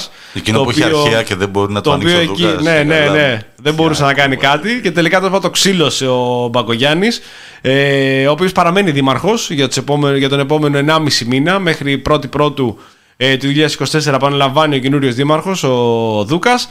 Ε, το ξύλωσε. Ο Δούκας έχει πει ότι δεν θέλει να συνεχιστεί αυτή η ανάπλαση και ότι θα πρέπει να επιστραφεί στην κυκλοφορία όλη η Βασιλή Όλγα. Η Βασιλή Όλγας λειτουργεί κανονικά, δεν έχει πεζοδρομηθεί. Σε περίπτωση που είναι αυτός ο δρόμος που περνάει μπροστά από το Ζάπιο. Ε, έχει χωριστεί σε δύο λωρίδες. Η μία λωρίδα αριστερά με αυτό το καταπληκτικά χρώματα που είχε πετάξει κάτω ο Μπακογιάννη και με κάτι πλαστικούς κόνου έχει δοθεί στον κόσμο να μπορεί εκεί να τρέχει να κάνει τον κύκλο σαν στίβο. Και το άλλο κομμάτι λειτουργεί κανονικά σαν ε, δρόμος για τα αυτοκίνητα για- γιατί περνάνε πολλά λεωφορεία. Από εκεί και επίσης υπάρχουν και είσοδοι για τα πάρκινγκ στο Ζάπιο.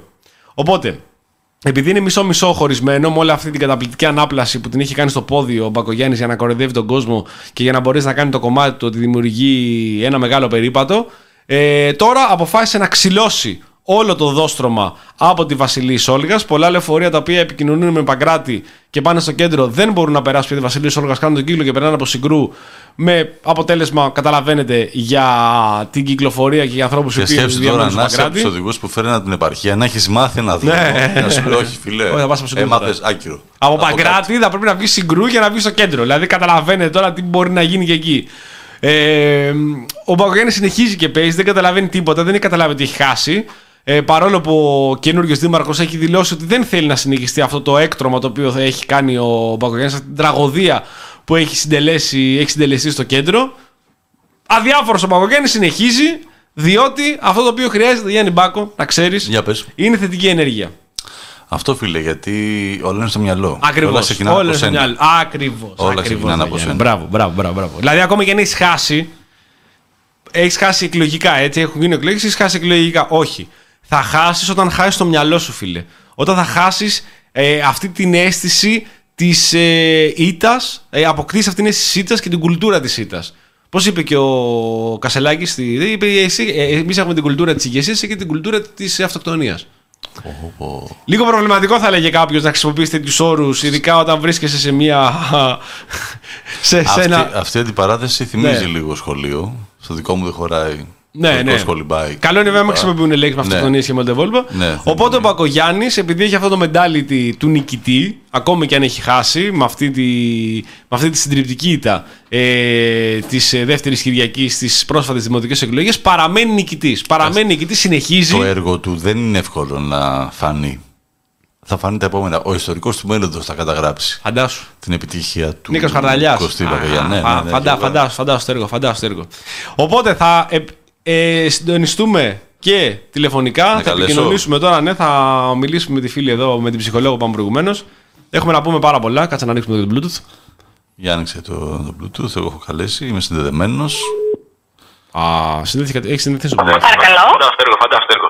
Οπότε θα. Ε, ε, Λοιπόν, ρε. Επιτέλους κάνουμε αυτό που ήθελα να κάνω. Άμα θε, μπορείς, κλείσε το YouTube να μας πεις το τηλέφωνο. Που το λέμε πάντα το, στο το ραδιόφωνο. περίμενο ότι θα γίνει τύπου Μενεγάκη. Αν θέλετε να ε, κλείσετε την εκπομπή γιατί μικροφωνίζει από πίσω. Ακριβώς. Καλά έκανες και το άφησες όμως παρόλα αυτά γιατί μας Ωραία έδωσες φωνές, την ωραία. ευκαιρία να το κάνουμε αυτό το πράγμα και σε ευχαριστούμε γι' αυτό. Αν μου το είχατε πει, παιδιά, θα το έχω ρυθμίσει από την αρχή να το Όχι. να βγει έτσι και. Είναι σημαντικό να είμαστε αυθόρμητοι. Δεν θέλουμε να στείλουμε τίποτα. Μα χάρη είμαστε, τόσο- είμαστε τόσο αυθόρμητοι που δεν βάζουμε καν διάλειμμα για τραγούδι. Βγάζουμε κατευθείαν τα τηλέφωνα. Δηλαδή την άλλη φορά είχαμε μιλήσει με ένα φίλο του εδώ του Δημήτρη και λέει, του λέει Γεια σου, γεια σου Μίτσο, του είχε πει ο άλλος Γεια σου Μιτσάρα. Μίτσο. και του λέει «Όχι, Είμαστε κατευθείαν στο ραδιόφωνο. Α, συγγνώμη, συγγνώμη, συγγνώμη. Αυτό δεν του πέλαγα μαλάκα. Πού είσαι; Οπότε, ναι, μπράβο λοιπόν που έχει γίνει αυτό και μιλάμε τηλεφωνικά. Είχαμε πει και στην αρχή της εκπομπής, αλλά θα επαναλάβουμε. Ε, με την Αθηνά Δεσίπρη. Το τονίζω σωστά το Δεσίπρη. Ωραιότατα, πολύ σπάνιο αυτό. Τέλεια. Ευχαριστώ Ε, πάρα πολύ. Έχω κάνει τεράστιο αγώνα να ξέρεις Αθηνά, γιατί με τους τόνους στα επίθετα δεν τα πάω καθόλου καλά. Εδώ υπάρχει και ένα εσωτερικό αστείο το οποίο με κορυδεύουν. Αλλά τα κατάφερα σε αυτήν την περίπτωση. Ψυχολόγος υπεύθυνη Επιτροπής Ψυχικής Υγείας στην ελληνική κοινότητα. Ανάλυση συμπεριφοράς. Καλησπέρα, παιδιά. Ευχαριστώ πολύ για την πρόσκληση. Εμείς καλά. ευχαριστούμε πάρα πολύ. Ε, έχω κάνει. Μάλλον έχει πει στο Γιάννη, οπότε θα κάνω και μια εισαγωγή για την γνωριμία μας. Ε, γνωριζόμαστε ε, από τα social media και υπήρχε μια επικοινωνία παλιότερη για μια εξαιρετική, πολύ ωραία παρουσίασή σου, η οποία είχε γίνει και θέλω να μας πεις λεπτομέρειες γι' αυτό ώστε να μπορούν και στο, μετά στο τέλος της εκπομπής ο κόσμος αν θέλει να το παρακολουθήσει. Βρίσκεις στο YouTube η οποία σε είχε επηρεάσει από κάποιο beef εκεί που είχα ανοίξει εγώ με κάποιες σελίδες θετικής ενέργειας. Και με αφορμή αυτό και με το βίντεο της κυρίας Σαλακά.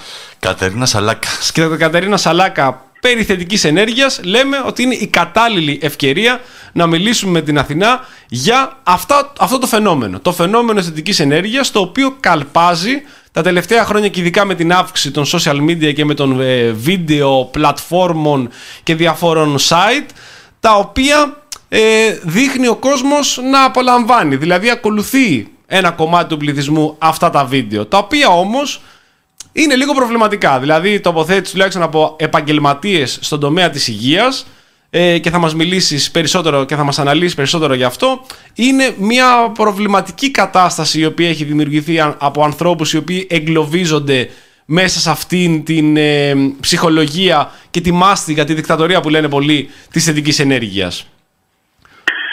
Να, να πούμε αρχικά ότι για το τομέα της ψυχικής υγείας δεν είναι παράδοξο ότι κάθε τρεις και λίγο θα έχουμε να αντιμετωπίσουμε μια νέα έτσι, εργαλειακή διαχείριση και εμπορευματοποίηση του πώς θα διαχειριστούμε τον ανθρώπινο πόνο τώρα. Και ζητήματα τα οποία είναι και έβυχα, έτσι είναι πολύ πιασάρικα, δεν φαίνονται να έχουν ε, λανθάνοντα κείμενα από κάτω. Όπως είναι θετική ενέργεια, δηλαδή τι μπορεί να πάει λάθος με τη θετική ενέργεια για το να βλέπεις τη ζωή θετικά. Σωστό. Ε, εκεί ανοίγουμε πιο εύκολα μονοπάτια να βλέπουμε από κάτω κρυφά κείμενα και να πούμε από την αρχή ότι δεν υπάρχει απριόρι, από τη φύση του δηλαδή, κανένα ζήτημα με το να προσανατολίζομαι ε, και στο, στον παράγοντα μιας θετικής πλευράς των πραγμάτων της ζωής. Το ζήτημα είναι, εκεί που φεύγει δηλαδή τελείως στο φάσμα, είναι όταν μπαίνουμε σαν ορθόδοξε σκέψει, όταν αρχίζουμε να υπάρχει είτε manifestation με το σύμπαν, ότι ό,τι ζητάς θα έρθει αρκεί να το ζητάς καλά και για να το ζητάς σωστά. Λίγο κοέλιο δηλαδή η φάση. Λίγο κοέλιο, κάπως έτσι, έτσι που ξεκίνησε από το The Secret, από το.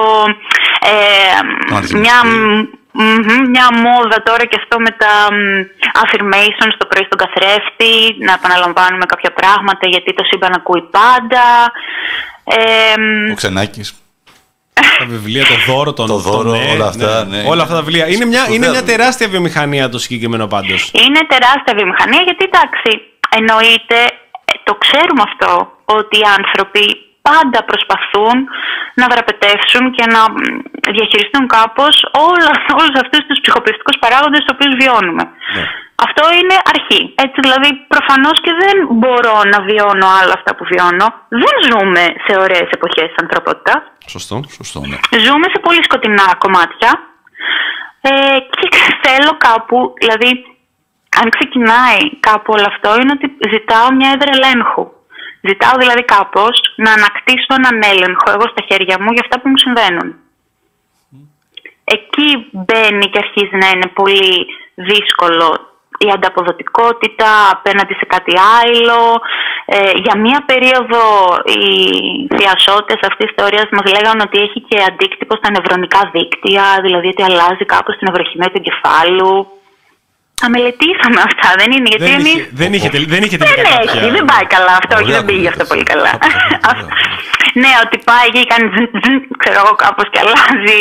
Ε, Α, δεν... Αυτό τώρα θέλω, θέλω να, να καταλάβω το εξής. Ε, παρακολουθώ εντελώς ε, ερασιτεχνικά, δεν ασχολούμαι με το συγκεκριμένο κλάδο, αλλά παρακολουθώ πολλά βίντεο τα οποία έχουν κατακλείσει ε, τα social media. Ειδικά τώρα μετά το πάντρεμα του Facebook με το Instagram, ε, έχω ανακαλύψει τον κόσμο και του Instagram που δεν, δεν έχω λογαριασμό με όλα αυτά τα reels, με αυτά τα γρήγορα βιντεάκια, τα οποία πολλές φορές για το θέμα της θετικής ενέργειας, δεν θα μιλήσω μόνο γι' αυτό, ε, διαπιστώνω ότι είναι σαν μια προσπάθεια να, κλέψω, να κλέψουν βήματα, να κλέψουν είναι κάποια τσι, τσιταρίσματα τα οποία δίνονται από ανθρώπους οι οποίοι ασχολούνται με την ψυχική υγεία. Δηλαδή ότι έχεις προβλήματα τα οποία δεν μπορείς να λύσεις, δεν μιλάω μόνο για κοινωνικά, για οικονομικά προβλήματα, αλλά και για προβλήματα τα οποία έχει ο κάθε άνθρωπος ε, ψυχολογικά. Και δεν χρειάζεται να απευθυνθείς σε ειδικούς και σε επαγγελματίες ψυχικής υγείας, κλέβοντας βήματα, παρακολουθώντας μικρά βιντεάκια τα οποία σε μπουστάρουν μπολιάζοντάς σου την ιδέα της συνθετική ενέργειας. Και αυτό είναι το πρόβλημα όταν τα πάντα, και εκεί πιστεύω είναι το βασικό πρόβλημα, ότι τα πάντα ε, εκπορεύονται μέσα από το άτομο. Δηλαδή ότι το άτομο αποκλειστικά και μόνο φταίει το ότι δεν του πάνε καλά τα πράγματα, χωρίς να βάζει μέσα στην εξίσωση το πιο σημαντικό παράγοντα, το οποίο είναι η κοινωνία, η κατάσταση οικονομική, η πολιτική ε, και όλα τα υπόλοιπα τα οποία επηρεάζουν την ψυχοσύνθεσή του. Εκεί σίγουρα έχουμε ένα κομβικό πρόβλημα που είναι το πιο εύκολο ε, που προσανατολίζονται έτσι οι δυτικές κοινωνίες, η μετακύληση της ευθύνης όλη στο άτομο. Και μάλιστα, επειδή έχουμε κόσμο που προσπάθησε, δηλαδή και η κλινική μας εμπειρία, έχουμε κόσμος που προσπάθησε να το ακολουθήσει αυτό το μονοπάτι. Με την έννοια ότι, OK, αν, αν μπει σε κάτι και αυτό λειτουργεί για σένα και αισθάνεσαι καλύτερα, δεν είναι ανάγκη να είμαστε αρνητικοί από την αρχή. Σωστό. Μετά όμως στην πορεία το, το πρόβλημα είναι μεθοδολογικό ότι εγκλωβίζεσαι σε ένα pattern που ακόμα και αν κάτι τελικά δεν σου συμβαίνει, είναι ότι κάτι δεν κάνεις καλά. Ναι. Μήπως δεν τα λες σωστά, μήπως δεν το ζητάς καλά, μήπως δεν προσανατολίζει, μήπως έχουν μείνει κάποιες αρνητικές σκέψεις μέσα, μήπως υπάρχει εκεί κάτι σκοτεινό. Που στη τελική; Ένα κομμάτι του ανθρώπινου βιώματος και το τι σημαίνει να είμαστε ενοποιημένη, δηλαδή να λειτουργεί καλά η ανάγνωση της πραγματικότητας με τη σκέψη μας, με το συνέστημά μας, είναι ότι σε δύσκολες φάσεις θα είναι δύσκολα. Δηλαδή τα, δεν υπάρχουν μπρανταρισμένα αρνητικά συναισθήματα. Ό,τι έχουμε στην παλέτα μας, τη συναισθηματική, Είναι, είναι χρήσιμο. Ε, Πέρα από φυσιολογικό, είναι χρήσιμο, είναι εξελικτικό προϊόν, είναι γόνιμο, το χρειάζομαι, για κάποιο λόγο κατέληξε να είναι σε μένα. Παλιά είχαμε το θυμό, ας πούμε, μπρανταρισμένο ως ε, απεχθή. Ναι. Λες και έπρεπε να κυκλοφορούμε όλοι σαν το Βούδα ή σαν, σαν τον Γκάντι, ακόμα και όταν φύγονται τα συμφέροντά μας. Αχ, δεν είναι ωραίο να χάνεις την ψυχραιμία σου. Ακόμα και όταν βλέπουμε ότι τα πράγματα πηγαίνουν πολύ πολύ στραβά και με ποδοπατάνε και και και. Κάπως ήταν ο θυμός μπρανταρισμένο ως λάθος. Τώρα έχει πέσει αυτό πάνω στη θλίψη, όλα είναι μύρλα, όλα είναι γκρίνια. Ε, όλα είναι έτσι. Η μεθοδολογία είναι το πρόβλημα. Δεν είναι καινούριο το φαινόμενο της θετικής ενέργειας, ούτως ή άλλως διαιωνίζει λίγο την κουλτούρα της σιωπής. Ναι. Που είχαν οι προηγούμενες γενιές από εμάς πάρα πάρα πολύ έντονη. Μην το λες, μην το λες, μην το φύγεις, άστο. Απλά κάπως ξαναντήθηκε αυτό και ασφαλίστηκε με λίγο χρυσό σκονή της ε, θετικής ενέργειας. Δεν είναι όμως κάτι καινούριο με την έννοια ότι είναι η καθαρ... ο καθαρός μηχανισμός άμυνας της απόφυσης. Όχι, αυτό δεν συμβαίνει. Ή όχι, συμβαίνει, αλλά δεν με επηρεάζει έτσι. Είμαι μια χαρά. Είμαι μια χαρά.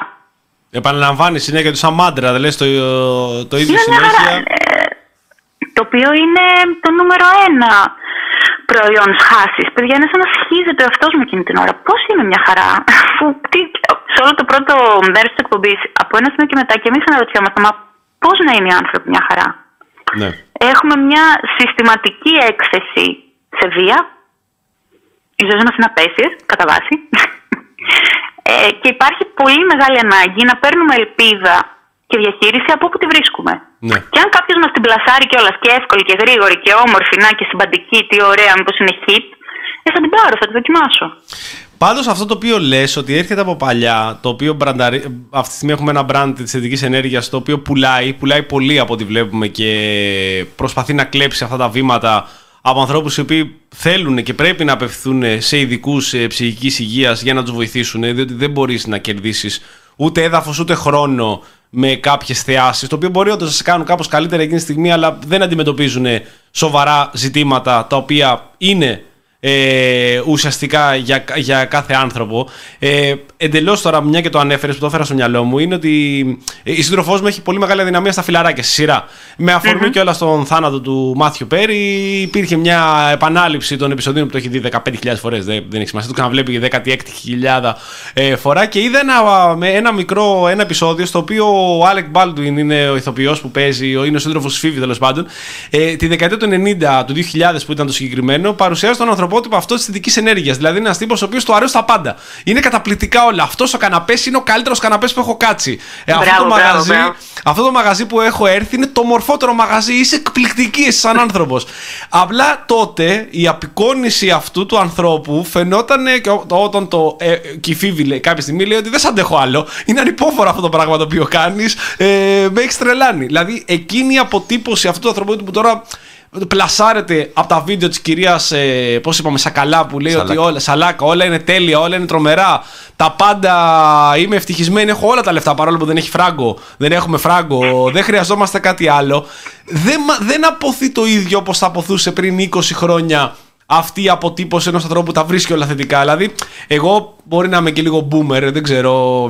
Το βλέπω σε- σαν μια εικόνα ότι πραγματικά είναι αποθητικό να προσπαθείς να, να διώξεις τα αρνητικά συναισθήματα μόνιμα και γι' αυτό εγώ το λέω ότι είναι, που το λένε και άλλοι, δεν είναι δικιά μου, ότι είναι δικτατορία αισθητικής ενέργειας. Γιατί από ένα σημείο και μετά, πραγματικά, αν είναι κάτι τοξικό, που χρησιμοποιείται και πολύ από την κυβέρνηση το θέμα της τοξικότητας, αυτό πραγματικά είναι ουσιαστικά τοξικό. Δηλαδή είναι η- ο ορισμός της τοξικότητας. Να βλέπεις τα πάντα θετικά ακόμα και όταν δεν είναι. Δηλαδή από ένα σημείο και μετά καταντάει εντελώς. Ε, ε, ε, Μην είστε μίζεροι. ναι, καταντάει. Να βλέπετε τη ζωή Αποκλειστικό το με έναν συγκεκριμένο. τρόπο ολιστικό. Τα, θυμ- τα έχουμε ακούσει αυτά. Ναι. Τα έχουμε ακούσει. Είναι η, η νέα ορολογία τώρα των εφήβων και θα την πω γιατί εφα- πέθανα για να τη μάθω. Και Μπράβο, να τη μάθουμε κι εμείς, μπράβο, είναι χρήσιμο αυτό. Λοιπόν, είναι ότι ουσιαστικά είναι ένα gaslighting που κάνεις στον εαυτό σου. Δηλαδή προσπαθείς Ναι. να τον πεις ότι η πραγματικότητα δεν είναι αυτή που βλέπεις, η πραγματικότητα είναι αυτή που θα σου ορίσω εγώ. Που και αυτό, αν θέλετε να μιλήσουμε τώρα και με σε βάση κοινωνικο-ιδεολογικού περιεχομένου, είμαστε ως όντα, είμαστε ευαίσθητοι σε αυτό το κομμάτι. Δηλαδή, έχουμε μάθει ούτως ή άλλως να μας ορίζει ένα αφήγημα, κυριαρχή ιδεολογία, την πραγματικότητα και να διηλίζεται μέσα από τα μάτια κάπου α- κάποιου άλλου Ναι. δεν είναι... Υπάρχουν λόγοι που οι άνθρωποι οδεύουν, οδεύουν προς τα εκεί. Δηλαδή δεν είναι πράγματα τα οποία ούτως ή άλλως ήμασταν πολύ πολύ φαρακισμένοι γιατί είχαμε μια φανταστικά ορθολογική σκέψη από την αρχή. Έχουμε εκτεθεί και ως ε, κοινωνία εμείς, ως κουλτούρα δηλαδή και στην, ελλ- στον ελλαδικό χώρο είμαστε ένα κράτος το οποίο η, η εκκλησία επικυριαρχεί. Διδασκόμαστε μέσα ε, ε, μέσα στα, στο, στην ευαίσθητη ας πούμε, ηλικία και όλη τη εκπαίδευση ανορθόδοξη σκέψη. Δηλαδή, άσχετα με το αν σεβόμαστε εννοείται τη θρησκεία του καθατόμου, εκπαιδευόμαστε στο να πιστεύουμε θαύματα. Ναι. Όταν λοιπόν ε, αυτές είναι οι πρω- τα πρώτα apps που έχουν κατέβει σε εμάς ως μηχανές, μετά Και στη, είμαστε λογική- πιο και στη ευαίσθητοι λογική, στην πορεία. ναι, και στη λογική της αμαρτίας του... της, ε, Της της- ανταποδοτικότητας. της τιμωρίας, Της τιμωρίας, ναι. της τιμωρίας, ναι. Ότι αυτό που αν έτσι σκέφτηκα που φέρομαι. έκανα, ναι, ναι, ναι, ναι, Μπράβο. ναι. Και αν έτσι φέρομαι θα είμαι καλός και καλά πράγματα θα μου συμβούν. Και αν δεν φέρομαι με αυτόν τον τρόπο, έχω παραβιάσει κάποιους κανόνες και άσχημα πράγματα θα γίνουν. Ναι, αυτή η Και αν- θετική ενέργεια ουσιαστικά ε, παίρνει, πολύ, παίρνει πο- πολλά στοιχεία από την, κου- από την κουλτούρα της θρησκείας για το ότι δηλαδή σκε- αυτό που είπες σκέφτεσαι θετικά πράγματα, λαμβάνω θετικά πράγματα και ένας χριστιανός πιστός Προσελκύω. κάνει καλά πράγματα, ναι. Αυτή είναι η νέα κιόλα. Προσελκύω θετικά πράγματα δηλαδή, γιατί αυτή είναι η ενέργεια που πάει σαν τρελομπαλάκι και χτυπάει στο σύμπαν και γυρίζει πίσω. Αυτό το πράγμα δεν μπορείς να το παλέψεις. Και το καταλαβαίνουμε ότι επειδή υπάρχει μια έλξη βαθιά ανθρώπινη στο μυστηριακό, στο άϊλο, στο, στο απομηχανή. Και το καταλαβαίνουμε αυτό το κομμάτι, γιατί από το, στον αντίποδα είμαστε εμείς που πάμε εκεί, ξέρω εγώ, στα μίζερη με το μαγκουράκι. Συστηματική, εφικτή στόχη, μικρή στόχη, να δούμε, να ενωματοδοτήσουμε το σύμπτωμα, ε, να τιμήσουμε την πρόοδό μας και μικρά μικρά βήματα με αυτό που θα αρχίσει και αυτό έλεγχο. Τι λέει η θεωρία. Δεν είμαστε και πάρα πολύ θελκτικοί. Ενώ Και δεν το συζητιέται, άλλο είναι και δεν συζητιέται αυτό. Δηλαδή συζητιέται από την ανάποδη. Α, α, αυτή η εκπομπή τώρα εδώ, αυτή η συζήτηση που κάνουμε θα μείνει σαν podcast. Αντιθέτω, υπάρχουν πάρα πολλά podcast τα οποία κινούνται προς την κατεύθυνση αυτή την οποία αναφέρουμε της θετικής ενέργειας και ότι αυτό που είπες ακριβώς προσελκύουμε τα καλά. Δηλαδή ότι απ' την άλλη και εμείς, όταν θα παραμείνει αυτό, μπορεί να χαρακτηριστούμε και σαν μίζεροι και σαν ε, άνθρωποι που μπορεί να μην ζητάμε τελικά να προσελκύσουμε τα θετικά από τη, θε- μέσα από τη θετική σκέψη σαν εργαλείο, διότι είμαστε ίσως και ε, και εμείς ε, εξαρτημένοι από τη μιζέρια και τη δυστυχία, γιατί μόνο θα ξέρουμε να κρίνουμε.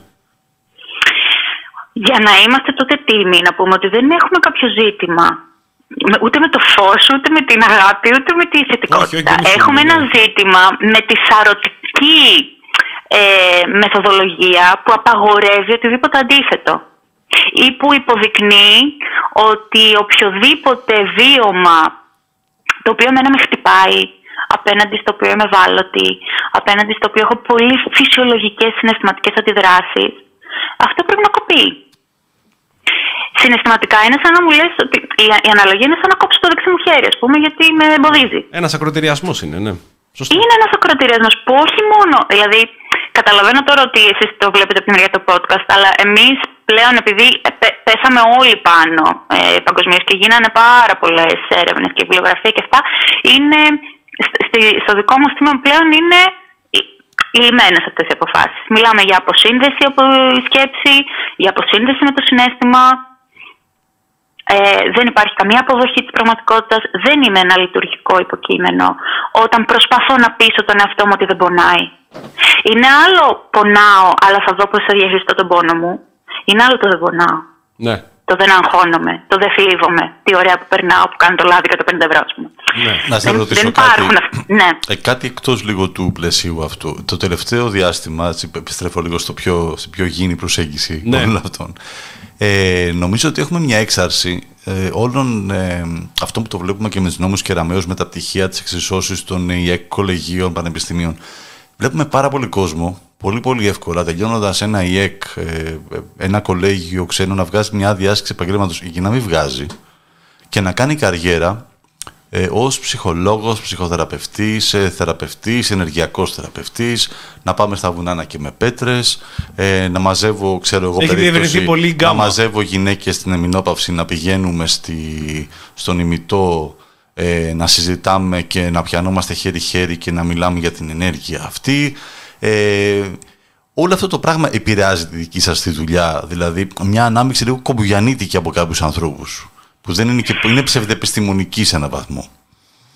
Σίγουρα επηρεάζει τη δική μας τη δουλειά, αλλά με ποιον, ε, σε ποιο επίπεδο; Ότι καταλήγουν πολλές φορές να έρθουν σε εμάς άνθρωποι και να καθίσουν απέναντί μας πάρα πολύ βασανισμένοι και πάρα πολύ πονεμένοι. Γιατί, ε, παιδιά, η σχέση αυτή είναι σχέση εξουσίας. Ξεκάθαρα. Ναι, ναι, Γιατί ναι. έρχεται Πολύ κάποιος, σωστό, ναι, πολύ σωστό. εντάξει, και σου ζητάει βοήθεια. Οπότε ε, στο πιο ευάλωτο το κομμάτι, στο πιο έφραστο το κομμάτι, σε κάτι που μπορεί να τον βασανίζει χρόνια, σε κάτι που τον ρίχνει κάτω και δεν μπορεί να σηκωθεί από το κρεβάτι. Και εσύ πρέπει να έχεις ευθύνη της σχέσης αυτής της εξουσίας και πρέπει να τη χειρίζεσαι ανάλογα. Το πρόβλημά μας λοιπόν με, με του κοπογιανίτε, με τους ανθρώπους που έκαναν τρεις μήνες ένα ταχύρισμα σεμινάριο, ό,τι να είναι διαδικτυακό, ξέρω εγώ, και πήραν κάτι στα χέρια τους και τώρα το πλασάρουν ως κάτι που δεν είναι, ε, έχει να κάνει με το ότι κάνουν κακό. Δηλαδή, απευθύνεται κάποιος σε αυτούς, είναι εκπαιδευμένοι σε μία ρητορική, δύο στρατηγικές. Άμα δεν σου ταιριάξουν, την πάτησες και φταίει κι εσύ. Εγώ ξέρω τι λέω. Οπότε καταλήγουμε να βλέπουμε κόσμο πάρα πολύ πορεμένο, πάρα πολύ ματαιωμένο, πάρα πολύ τραυματισμένο, ο οποίος είναι στην Πολλαπλά δυσχερή θέση. τραυματισμένος. Ήταν από πριν και απλά τώρα αυξάθηκε, αυξήθηκε με ακόμη περισσότερο το τραύμα το οποίο είχε. Και με ντροπή, Ναι. γιατί έρχεται πολύ διστακτικά.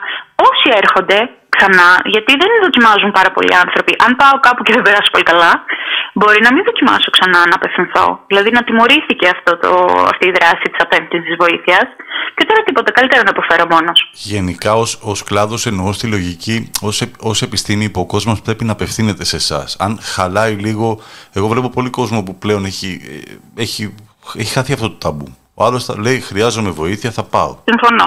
Ε, αυτοί οι άνθρωποι θεωρώ εγώ ότι χαλάνε αυτό που έχει δημιουργηθεί ακόμα και ως τάση. Οπισθοδρόμηση Αυτό είναι υπάρχει. κάτι το οποίο α- ακόμα και ως τάση και ως μόδα μόνο καλό μπορεί να κάνει. Δηλαδή άμα, πά- α- άμα πάμε όλοι σε ψυχολόγο επειδή είναι μόδα, στο τέλος κερδισμένοι θα βγούμε. Δεν χάνει κανένας. Εντάξει, να λέμε και ότι είναι ένα ακριβώς σπορ. Έτσι Είναι, όπως, ναι. δηλαδή, μακάρι ε, έχουν γίνει κάποιες κινήσεις μέσα αυτά τα χρόνια. Υπάρχουν ε, ε, στα κέντρα και τα κέντρα ψυχικής υγείας και υπάρχουν συνήθως και στι δομές ε, τις κοινοτικές, ψυχολόγος. Υπάρχει και στο σχολείο, άσχετα αν σχίζονται στα δύο, γιατί είναι ένας ψυχολόγος ανά πέντε σχολεία, αλλά είναι ακριβώς επειδή είναι ένα ακριβό σπορ ακόμα στην Ελλάδα, έτσι όπως είναι τα πράγματα, οφείλεις να το κάνεις και σωστά. Δηλαδή, οφείλεις να το κάνεις μεθοδολογικά, οφείλεις να έχεις γνώση και της ταπεινότητάς σου και το ότι θα διαβάζεις συνεχόμενα, θα εκπαιδεύεσαι συνεχόμενα. Δεν μπορώ να σα πω πόσα πράγματα έχουν αλλάξει με το άλμα των ευρωεπιστημών. Αν μιλάγαμε 10 χρόνια πριν, μπορεί να λέγαμε άλλα πράγματα. Πολύ Το, το οποίο πάντως, ε, αυτό είναι και το δεύτερο σκέλος που ήθελε έτσι γρήγορα να συζητήσουμε που είχαμε μιλήσει. Ε, το βλέπω και πάρα πολύ σε θέματα. Το, το χρησιμοποιείς και μια ωραία ορθορεξία, καλά το είπα. Ορθορεξία, τα νέα είναι αυτά. Δηλαδή, τώρα εμείς υποτίθεται ότι λύσαμε την τοξική θετικότητα και τώρα έχουμε να κάνουμε με την ορθορεξία. Ορθορεξία, λοιπόν, στο οποίο βλέπω και ανθρώπους, αυτό που είπε και προηγουμένω ο Γιάννης, ανθρώπους άσχετους ε, με θέμα διατροφής ή γυμναστικής, ε, οι οποίοι φεύγουν πια από τη λογική ότι εγώ θα σου δείξω τι, πώς θα κάνεις μια σωστή άσκηση ή θα σου προτείνω ένα μοντέλο διατροφής και φτάνουν και ε, επικοινωνούν πια, συνδέονται ε, η λογική μιας θετικής ενέργειας η οποία χρειάζεται με μια σωστή διατροφή και θα παντρέψουν στο μυαλό τους βέβαια και όσους το πιστεύουν την έννοια της ψυχολογίας και με την έννοια της διατροφής μαζί για να βγάλουν ένα συμπέρασμα το οποίο αν είναι επικίνδυνο για την ψυχική υγεία φτάνουμε και σε ζητήματα τα οποία είναι επικίνδυνα για την σωματική υγεία. Δηλαδή είναι επικίνδυνα για την υγεία ε, ενός, γυμνα, ενός αθλούμενου, ενός ασκούμενου και ενός ε, ανθρώπου ο οποίος πρέπει να έχει μια σωστή διατροφή στην οποία ε, συνδέει το θέμα του μυαλού και το θέμα της διατροφής με ηθικά ζητήματα. Δηλαδή ότι κάποιες τροφές από μόνες τους έχουν ένα ηθικό βάρος. Δηλαδή είναι λάθος τροφέ και σωστές τροφέ. Υπάρχει καλό φαγητό και κακό φαγητό. Χωρίς να μετράνε πολλές φορές την ποσότητα της τροφή, αλλά και καθότι έχει, αυτή η τροφή η ίδια έχει μια ύπαρξη. Είναι, είναι ηθική η τροφή αυτή. Το οποίο βέβαια mm-hmm. προφανώς δεν μπορεί να ισχύει το συγκεκριμένο. Καμία, καμία τροφή δεν είναι λάθος ή σωστή. Ο αφόσον δεν σου προκαλεί δηλητηρίαση. Γενικά είναι αυτό ότι κάθε τρεις και λίγο θα έχουμε να αντιμετωπίσουμε κάτι καινούριο το, στο οποίο εκεί θα ξεσπάει το πώς εκμεταλλευόμαστε την ανασφάλεια ε, την ανάγκη να είμαστε αποθητοί, την ανάγκη να είμαστε αρεστοί ε, και την ανάγκη να είμαστε και μοντέρνοι λίγο, έτσι, να είμαστε relevant. Ε, απλά στο επίπεδο τώρα που συζητάμε εμείς, αυτό που μας πιέζει για να, για, όντως για να μην θεωρηθούμε καθαρά επικριτές είναι το, η αιμονή, δηλαδή αυτό το fixation. Ναι. Προφανώς και είναι πάρα πολύ όμορφο και να αθλούμαστε και να ασκούμαστε και να φροντίζουμε ε, τα πράγματα που καταναλώνουμε, ώστε να είμαστε όμως εύρυθμοι, παιδιά, και να είμαστε λειτουργικοί. Όχι ως αυτό σκοπό, ότι προφανώς και θα φροντίσω το σώμα μου, γιατί το σώμα μου το χρησιμοποιώ και το χρειάζομαι. Είναι πολύ όμορφο. Όταν φεύγει όμως και ανεβαίνεις σε ένα θερμόμετρο που μόνο αυτό σκέφτομαι, ε, όλα προσανατολίζονται γύρω από αυτό.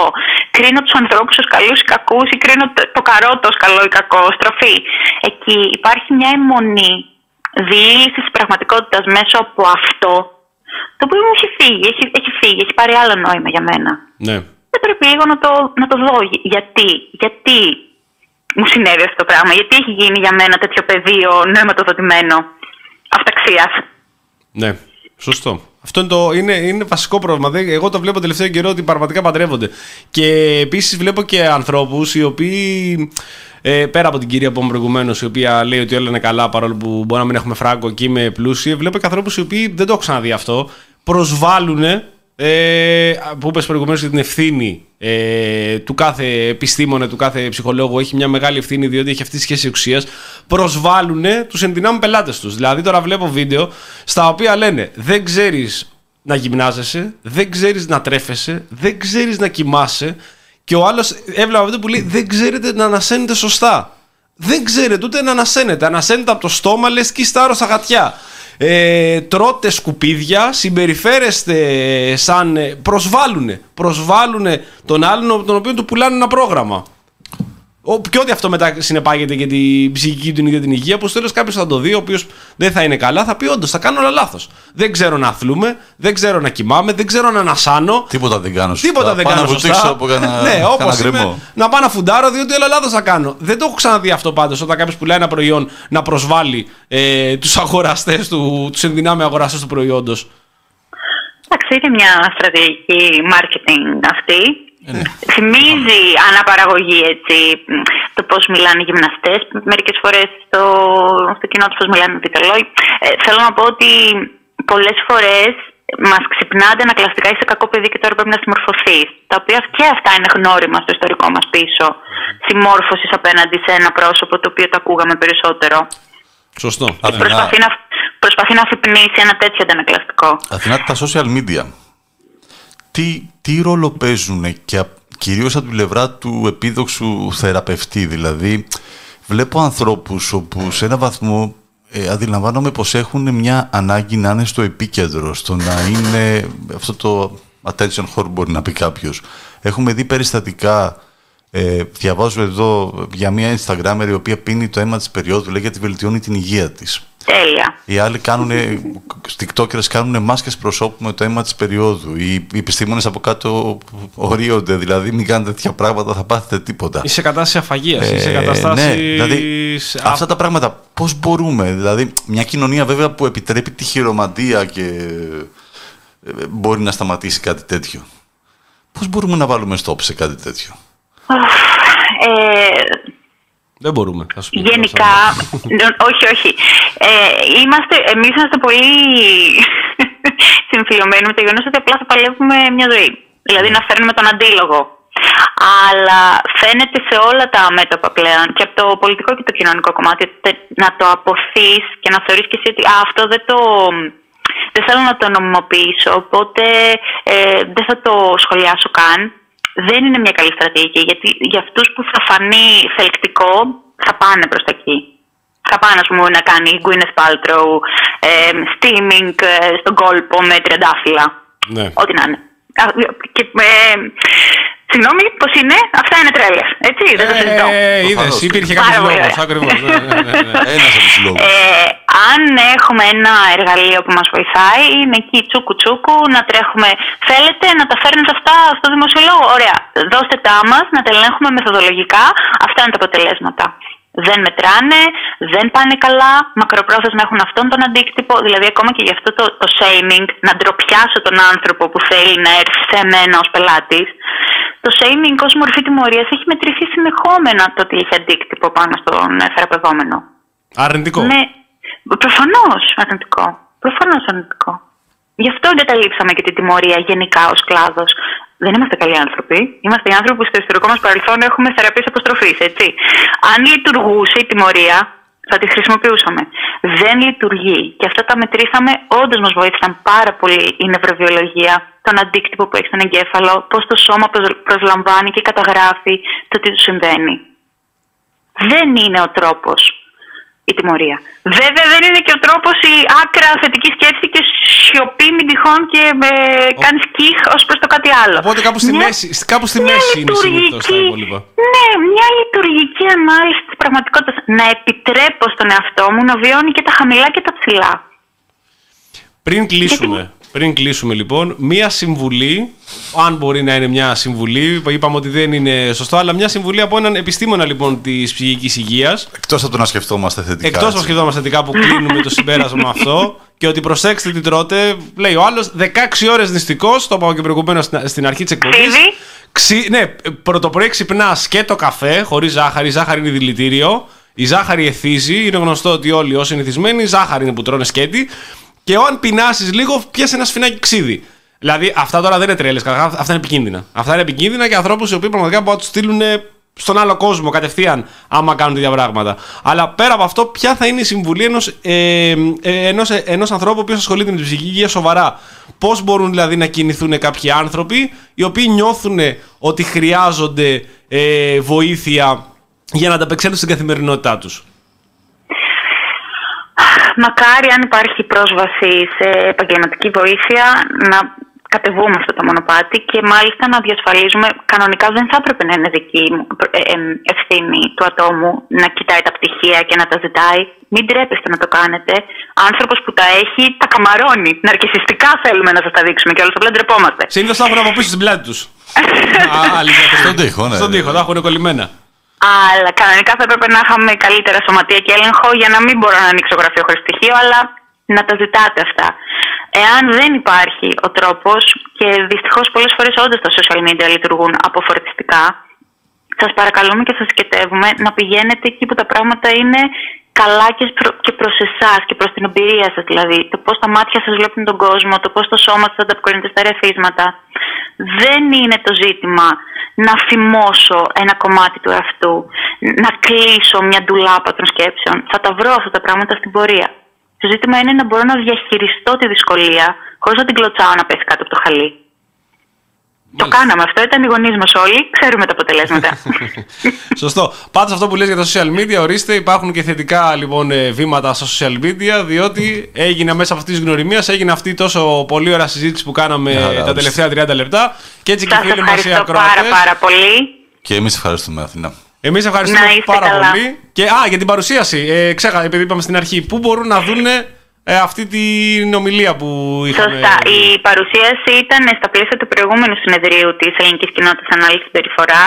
Όλες οι παρουσιάσεις και οι, οι έρευνες που κάνουμε στο εργαστήριο και οι θεωρητικές και οι κλινικές περιπτώσεις είναι προσβάσιμες στο κανάλι της κοινότητας στο YouTube, Ελληνική Κοινότητα Ανάλυσης Συμπεριφοράς. Και μάλιστα τυχαίνει τον επόμενο μήνα να έχουμε και το επόμενο συνέδριο, το οποίο είναι ανοιχτό στο κοινό, τελείως δωρεάν. Ε, όπου μπορούν να έρθουν να δουν αυτά τα πράγματα live όσοι ενδιαφέρονται. Τέλεια. Οπότε και στο YouTube, όποιος θέλει να δει για ό,τι συζητάμε εδώ πέρα και άλλα πολλά ζητήματα της ψυχικής υγείας. Αθηνά, σε ευχαριστούμε πάρα πολύ για την Εγώ επικοινωνία. ευχαριστώ. Να είστε καλά. Να είσαι καλά, Καλό καλό βράδυ, βράδυ. να Καλό βράδυ, καλό βράδυ. Μάλιστα. Πώς νιώθεις, Ε, Καταρχάς, την κασθετικότητα ολόκληρος. Έχω Εγώ δει. νιώθω ε, καλά. ε, δεν είμαι τρελός τελικά για να λέω για τις θετικές ενέργειες. Ότι παιδιά, ηρεμήστε λίγο και την κυρία αυτή εδώ που βγαίνει και λέει είναι όλα καλά. Εντάξει. Τη δουλειά τους κάνει ο καθένας και απ' την άλλη υπάρχουν και επαγγελματίες στην υγεία που κάνουν καλύτερα τη δουλειά τους και προσπαθούν να αποτρέψουν τους ανθρώπους να έχουν αυτό το mindset ε, και να λειτουργούν κατά, κα- μέσα από αυτή τη μη λογική η οποία θέλουν να δείξουν. Αλλά είμαι πραγματικά, αγαπητοί μας φίλοι, αγαπητοί μας ακροατές, ε, εξαιρετικά συγκλονισμένος. Είπαμε και στην αρχή της εκπομπής ε, δύο κουβέντες διότι το Facebook αποφάσισε πέρα από όλα αυτά τα κείμενα τα οποία δημοσιεύουν ότι δεν θέλω να πληρώνω το Facebook και ότι έχει τρελαθεί στα βίντεο και σε χορηγούμενες αν δεν πληρώσεις εσύ τη συνδρομή αυτά που ζητάει το μήνα ε, μ, έχω εντυπωσιαστεί πραγματικά εμένα το σόι μου όλο πάντως, φίλε, πραγματικά, αποχώρησε όλο; Πραγματικά δεν το- τον φάγανε. Δηλαδή έχει κάτσει και έχει προβληματίζεται τώρα ο Ναι. Μάρκ μόνο για το σόι μου. μόνο για το σόι σου Ξαδέρφες μου, δηλαδή, πραγματικά είμαστε και μεγάλο σόι. Μία προς μία, μπαμ, μπαμ, μπαμ, φίλε. όλοι το ίδιο κείμενο Όλοι το ίδιο κείμενο. Συν- η σύμβαση Ρώμης ποια είναι, Ε, είναι, το είπε και το Channel 4, Ναι. να το λέμε αυτό, το είπε τηλεόραση. ωραία Ε, τι να σου πω τώρα, για τα Δεν 4, επιτρέπω- για 4,99 τώρα, όλο έθιξε φίλε. ναι Αλλά βέβαια μέσα είναι όλοι, δεν ξέρω πώς αποχώρησαν έτσι. Ναι, κοίτα, εγώ δεν πληρώνω το Facebook. Δεν αντέχεται το Facebook βέβαια πια η δομή η οποία έχει. Δηλαδή δεν διαβάζω για κανένα στάτου κανένας ανθρώπους. Συνήθως μου βγάζει βίντεο και χορηγούμενα και το χειρότερο από όλα είναι αυτό που μου βγάζει αυτά τα reels με το Instagram. Πραγματικά επειδή πέτυχε να παρακολουθήσω ένα-δύο και ο αλγόριθμος με τσίμπησε και σου λέει «Οπ, Ζάβαλε, εδώ είσαι. Αυτά θα σου πλασάρω όλη την ώρα να γουστάρεις. Και το έλεγα προηγουμένως στο Γιάννη, μου κάνει τρομερή εντύπωση. Τρομερή εντύπωση ότι υπάρχουν βίντεο. Είδα ένα από περιέργεια, λέω τι γίνεται εδώ πέρα, ρε παιδιά.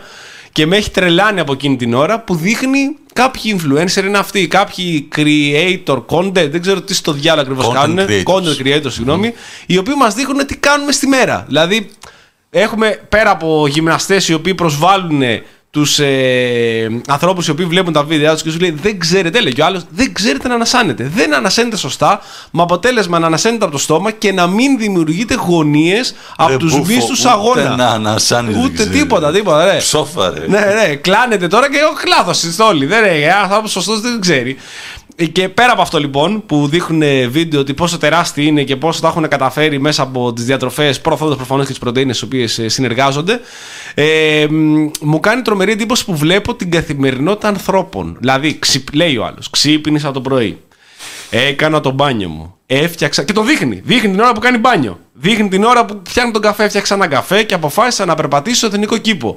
Πήγα. στο- Και δεν, κάποιοι- δεν είναι χορηγούμενες αυτές. Δεν μιλάμε για χορηγούμενες οι οποίες λένε πήγα σε εκείνο το μαγαζί και πήρα ένα καλού καφέ. Αυτό καταλαβαίνω. Είναι διαφήμιση ε, και καλυμμένη στην οποία σου λέει ότι εδώ φτιάχνει πολύ ωραίο καφέ μονοπικυλιακό να κουστάρει ο Βλαχόπουλος.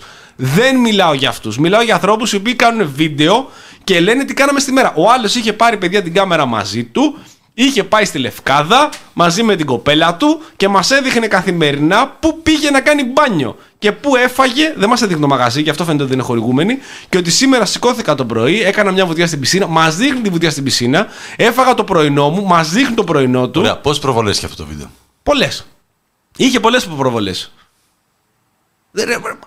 Ποιος τα βλέπει, ρε φίλε, αυτά τα πράγματα; Ε, ε, ρε, Εγώ Ζαβάρε, θα μου πεις, να σου πω γιατί κάτι, τώρα το είδα. Να σε ρωτήσω κάτι. Ναι. Να σε ρωτήσω. Είμαστε 14 Νοεμβρίου 2023. Ναι. Αυτό Πόσο το πράγμα, boomerist, πόσο αυτό μπάρμπας το πράγμα είσαι. γίνεται 10 χρόνια. Εγώ τώρα το είδα, ρε φίλε. Πώς sorry. τα σκάσει. YouTube δεν βλέπεις. Γινόταν πριν 10 χρόνια, ρε φίλε, να σου δείχνει ο άλλος που ότι πήγε μια βόλτα στην Στο Ευρώπη. κάνεις στο YouTube 10 χρόνια. Ναι.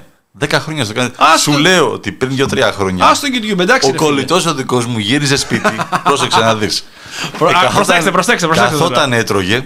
Ναι. Έτρωγε το φαγητό του, πήγαινε μέσα ξάπλωνε στο μεσημεράκι να χαλαρώσει και έβαζε YouTube. Ναι. Ε, Περισσότεροι το κάνουμε αυτό. τέλος Οκ, πάντων. ναι, ναι, ναι. Τι έβαζε να δει. Έναν Κορεάτη, ο οποίος άπλωνε στο τραπέζι πολύ φαΐ, Ναι. έβαζε τα γάντια του για να τρώει με τα χέρια και έτρωγε.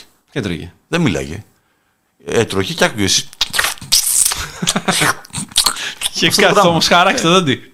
Μια ώρα. Αυτό. Και Ωραία. Όταν έβλεπε. Αυτός είχε εκείνη την ώρα έκανε live. Είχε 7 εκατομμύρια να τον βλέπουν. Ναι.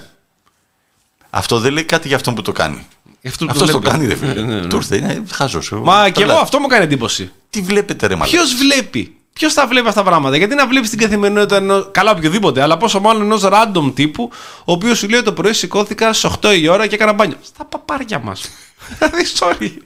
Ποιος το βλέπει αυτό το πράγμα; Και επίσης από ό,τι φαίνεται, προφανώς το βλέπει πολλοί κόσμος γιατί το κάνουν όλοι. Το κάνουν το μεταξύ σου λέω δεν το κάνουν διάσημοι. Δεν ξέρω τώρα, άμα θέλεις να δεις τον Brad Pitt πώ τρώει, το δείχνεις όλες τις ταινίες του. Άλλος τον Brad Pitt πώ τρώει, τρώει σε όλες τις ταινίες του. Πραγματικά, όντως Ναι, και άρεσε Δεν μάλλον σε υπάρχει ένα σκηνοθέτη. Δεν ταινία υπάρχει, δεν που να μην τρώει. όντως. Όχι, όχι. Έχεις Σε όλες τις δίκιο. ταινίες. Και στη τελευταία που είδα που σου είπα το. Ο Brad Pitt κάπου τρώει. Άλλα είναι ο Brad Pitt, φαντάζομαι ότι και όταν τρώει είναι καύλουρας να πούμε. Εντάξει, μπορώ να το καταλάβω αυτό το πράγμα. Αλλά τώρα στον κάθε random τύπο, ο οποίος δείχνει ότι πήγα. ε, Έβλεπα σήμερα, μου εμφάνισε ένα ρε φίλε. Και έλεγα, πήγα στον εθνικό κήπο, μου αρέσει πάρα πολύ εδώ τα ζωάκια τα οποία έχει φύση. Μα είμαστε στο.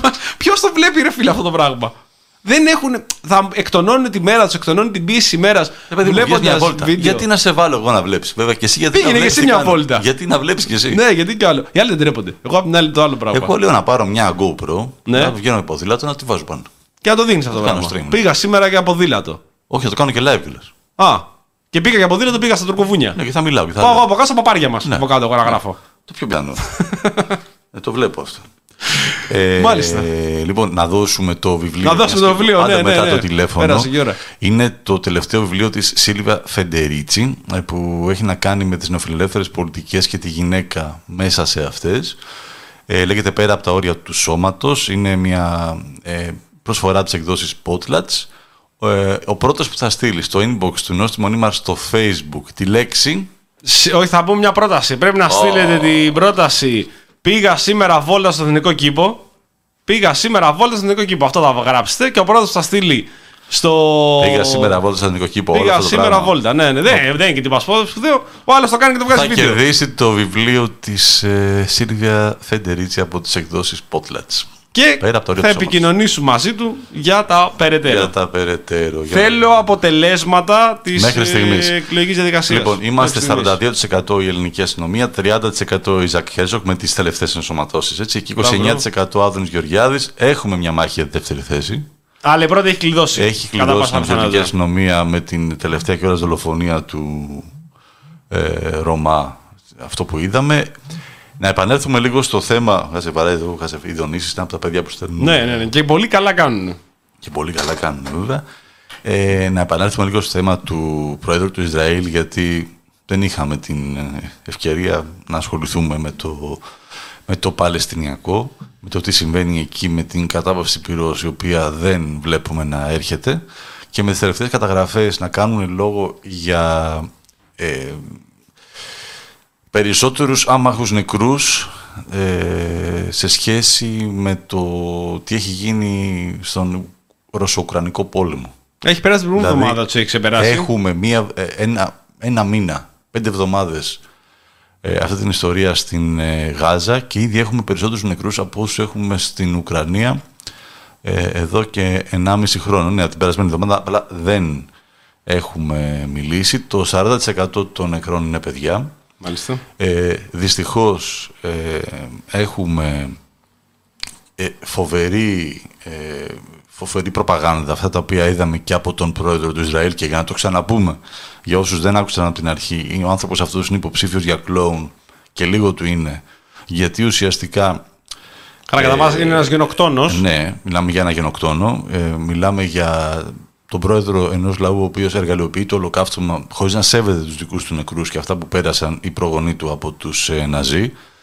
Ε, και κάνει λόγο για το βιβλίο αγών του Χίτλερ που βρίσκεται στα δωμάτια των παιδιών τα οποία δολοφονούνται από το Ισραήλ και να, γι' αυτό τους δολοφονούμε επειδή αυτοί στα σπίτια τους διαβάζουν και οργανώνουν το επόμενο ολοκαύτωμα. Και Γιατί να έχουν, λέει, είχε ένα- σημειώσεις. ένα παιδάκι λοιπόν σε ένα παιδικό δωμάτιο βρέθηκε το βιβλίο αυτό και μας το δείχνει στην κάμερα, αγαρατζούνιστο, καθαρό, χωρίς τίποτα Και το πάνω. λέει κιόλας. Με πολλές σημειώσεις, με post-it πάνω για το πώς ένα παιδάκι από την Παλαιστίνη ε, διδάσκεται τη μέθοδο του ολοκαυτώματος. Αυτή η προπαγάνδα πάντως Γιάννη που λες τώρα με το βιβλίο αγών μου η γνώμη μου είναι ε, ότι δεν είναι για εξωτερική χρήση είναι αποκλειστικά για εσωτερική δηλαδή ο πρόεδρος σε αυτή την περίπτωση σε αυτό το βίντεο κάνει εσωτερική προπαγάνδα δεν είναι μόνο για τον ναι, κόσμο αλλά του δεν Ισραήλ. μιλά, μιλάει στα αγγλικά και μιλάει σε ξένο μέσο. Ναι, αλλά η γνώμη μου είναι ότι βάσει ο, λόγο- ο- ο- το κοινό που απευθύνεται, ο στόχος ο οποίος έχει είναι καθαρά για εσωτερική κατανάλωση. Ναι, αλλά είναι για πολύ Δηλαδή, εσωτερική. χτι- Ε, Είναι για πολύ εσωτερική. Πολύ εσωτερική, ναι. Ξέρει ακριβώς που. Δηλαδή, σκέφτομαι τη, αυτή την προπαγάνδα, η δικιά μας κυβέρνηση,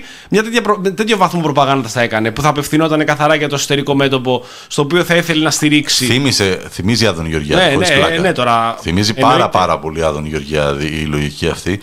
Θέλω απλά να πω ρε, εσύ ότι έχω φτάσει σε ένα σημείο να τσεκάρω με την ταινία να δω, τη σειρά να δω και δεν θέλω να δω τίποτα για, για το ολοκαύτωμα πια. Ναι, Έχει δημιουργήσει ένα αντανακλαστικό ναι, ναι, ναι. ότι φ- φτάνει ρε παιδιά. Εγώ είδα πάρα πολλά όταν γύρισα από το Auschwitz. Δηλαδή είδα full ε, σειρές και ταινίες τότε γιατί ήταν μια συγκλονιστική επίσκεψη. Αλλά αυτή τη στιγμή η εργαλειοποίηση που κάνει το Ισραήλ για ακόμη μια φορά δεν είναι πρώτο το Είναι κάνει. φοβερό. Είναι φοβερή διότι οι, οι, οι ίδιοι οι οποίοι λένε ότι δεν μπορεί να υπάρχει καμιά σχετικοποίηση του ολοκαυτώματος γιατί το ολοκαύτωμα είναι ένα και μοναδικό το οποίο αφορούσε τους 6 εκατομμύρια νεκρούς από τους Ναζί Εβραίους ε, κατά τη διάρκεια του Β' Παγκοσμίου Πολέμου, κάνει το ίδιο σχετικοποίηση για το ολοκαύτωμα. Αλλά η- άλλωστε η τακτική που υπάρχει είναι ότι μόνο οι συγκεκριμένοι μπορούν να το κάνουν αυτό. Δηλαδή το ολοκαύτωμα είναι δικό τους, απευθύνεται μόνο για ανθρώπους ε, οι οποίοι είναι δικοί τους, είναι Εβραίοι και ως εκ τούτου η σχετικοποίηση μπορούν μόνο αυτοί να την κάνουν. Κανένας έξω από αυτήν δεν μπορεί να κάνει αυτή τη σχετικοποίηση. Το οποίο βέβαια προ, προφανώς σαν εργαλείο είναι εξαιρετικά προβληματικό όταν ε, η κυβέρνηση του Ισραήλ δημιουργεί μια νέα ε, εθνοκάθαρση, μια νέα γενοκτονία που είναι των Παλαιστινίων και μάλιστα διαβάζουμε ότι ο Ισραηλινός Υπουργός ε, Οικονομικών είπε ότι η εθελοντική μετανάστευση των ανθρώπων από τη λωρίδα της Γάζας σε χώρες του κόσμου που επιθυμούν να τους πάρουν είναι μια ε, ανθρωπιστική λύση. Δηλαδή Ναι. πάλι αυτό άμα γινόταν αντίστροφα έγινε δηλαδή κατά τη διάρκεια του Β' Παγκοσμίου Πολέμου με τα πογκρόμ ε, και, τις, και τους νόμους της Νιρεβέργης στο, από, το, από το ναζιστικό καθεστώς όπου στην αρχή σπρώχνανε τους ε, Εβραίους να φύγουν από τη Γερμανία και να μετακινηθούν σε άλλες περιοχές. Οι περισσότεροι άλλωστε πήγαν και στις ΗΠΑ όπου βρίσκεται και η μεγαλύτερη, ε, η μεγαλύτερη ομάδα ε, Εβραίων εκτός του Ισραήλ. Η ιδέα μάλιστα η οποία είχαν, η πρώτη ιδέα ε, πριν φτάσουν στην, λύση- στην τελική λύση ε, το, οι Ναζί ήταν η, το- να πάρουν όλους τους Εβραίους τους οποίους έχουν στην Γερμανία και σε όποιες χώρες καταλάβουν είχαν καταλάβει Πολωνία, ε, Ουγγαρία και ε, Τσεχία και να τους μετακινήσουν στη Μαδαγασκάρη. Πολύ ωραίο. Ήταν τότε γερμανικό προτεκτοράτο ε, και θέλαν να μετακινηθούν εκεί. Το ίδιο θα έλεγε και ο Χίτλερ τότε. Θα έλεγε ότι η μετακίνηση των Εβραίων στο νησί της Μαδαγασκάρης είναι η μόνη ανθρωπιστική λύση. Η επόμενη λύση είναι η τελική λύση. Όπου αποφάσισε τελικά ο Χίτλερ να κάνει. Οπότε ίσως και τις επόμενες ημέρες το παραδεχθούν. Άλλωστε υπήρχε και ένα εσωτερικό μέμο το οποίο έχει κυκλοφορήσει από ε, νομίζω ε, τους Reuters, αν θυμάμαι καλά.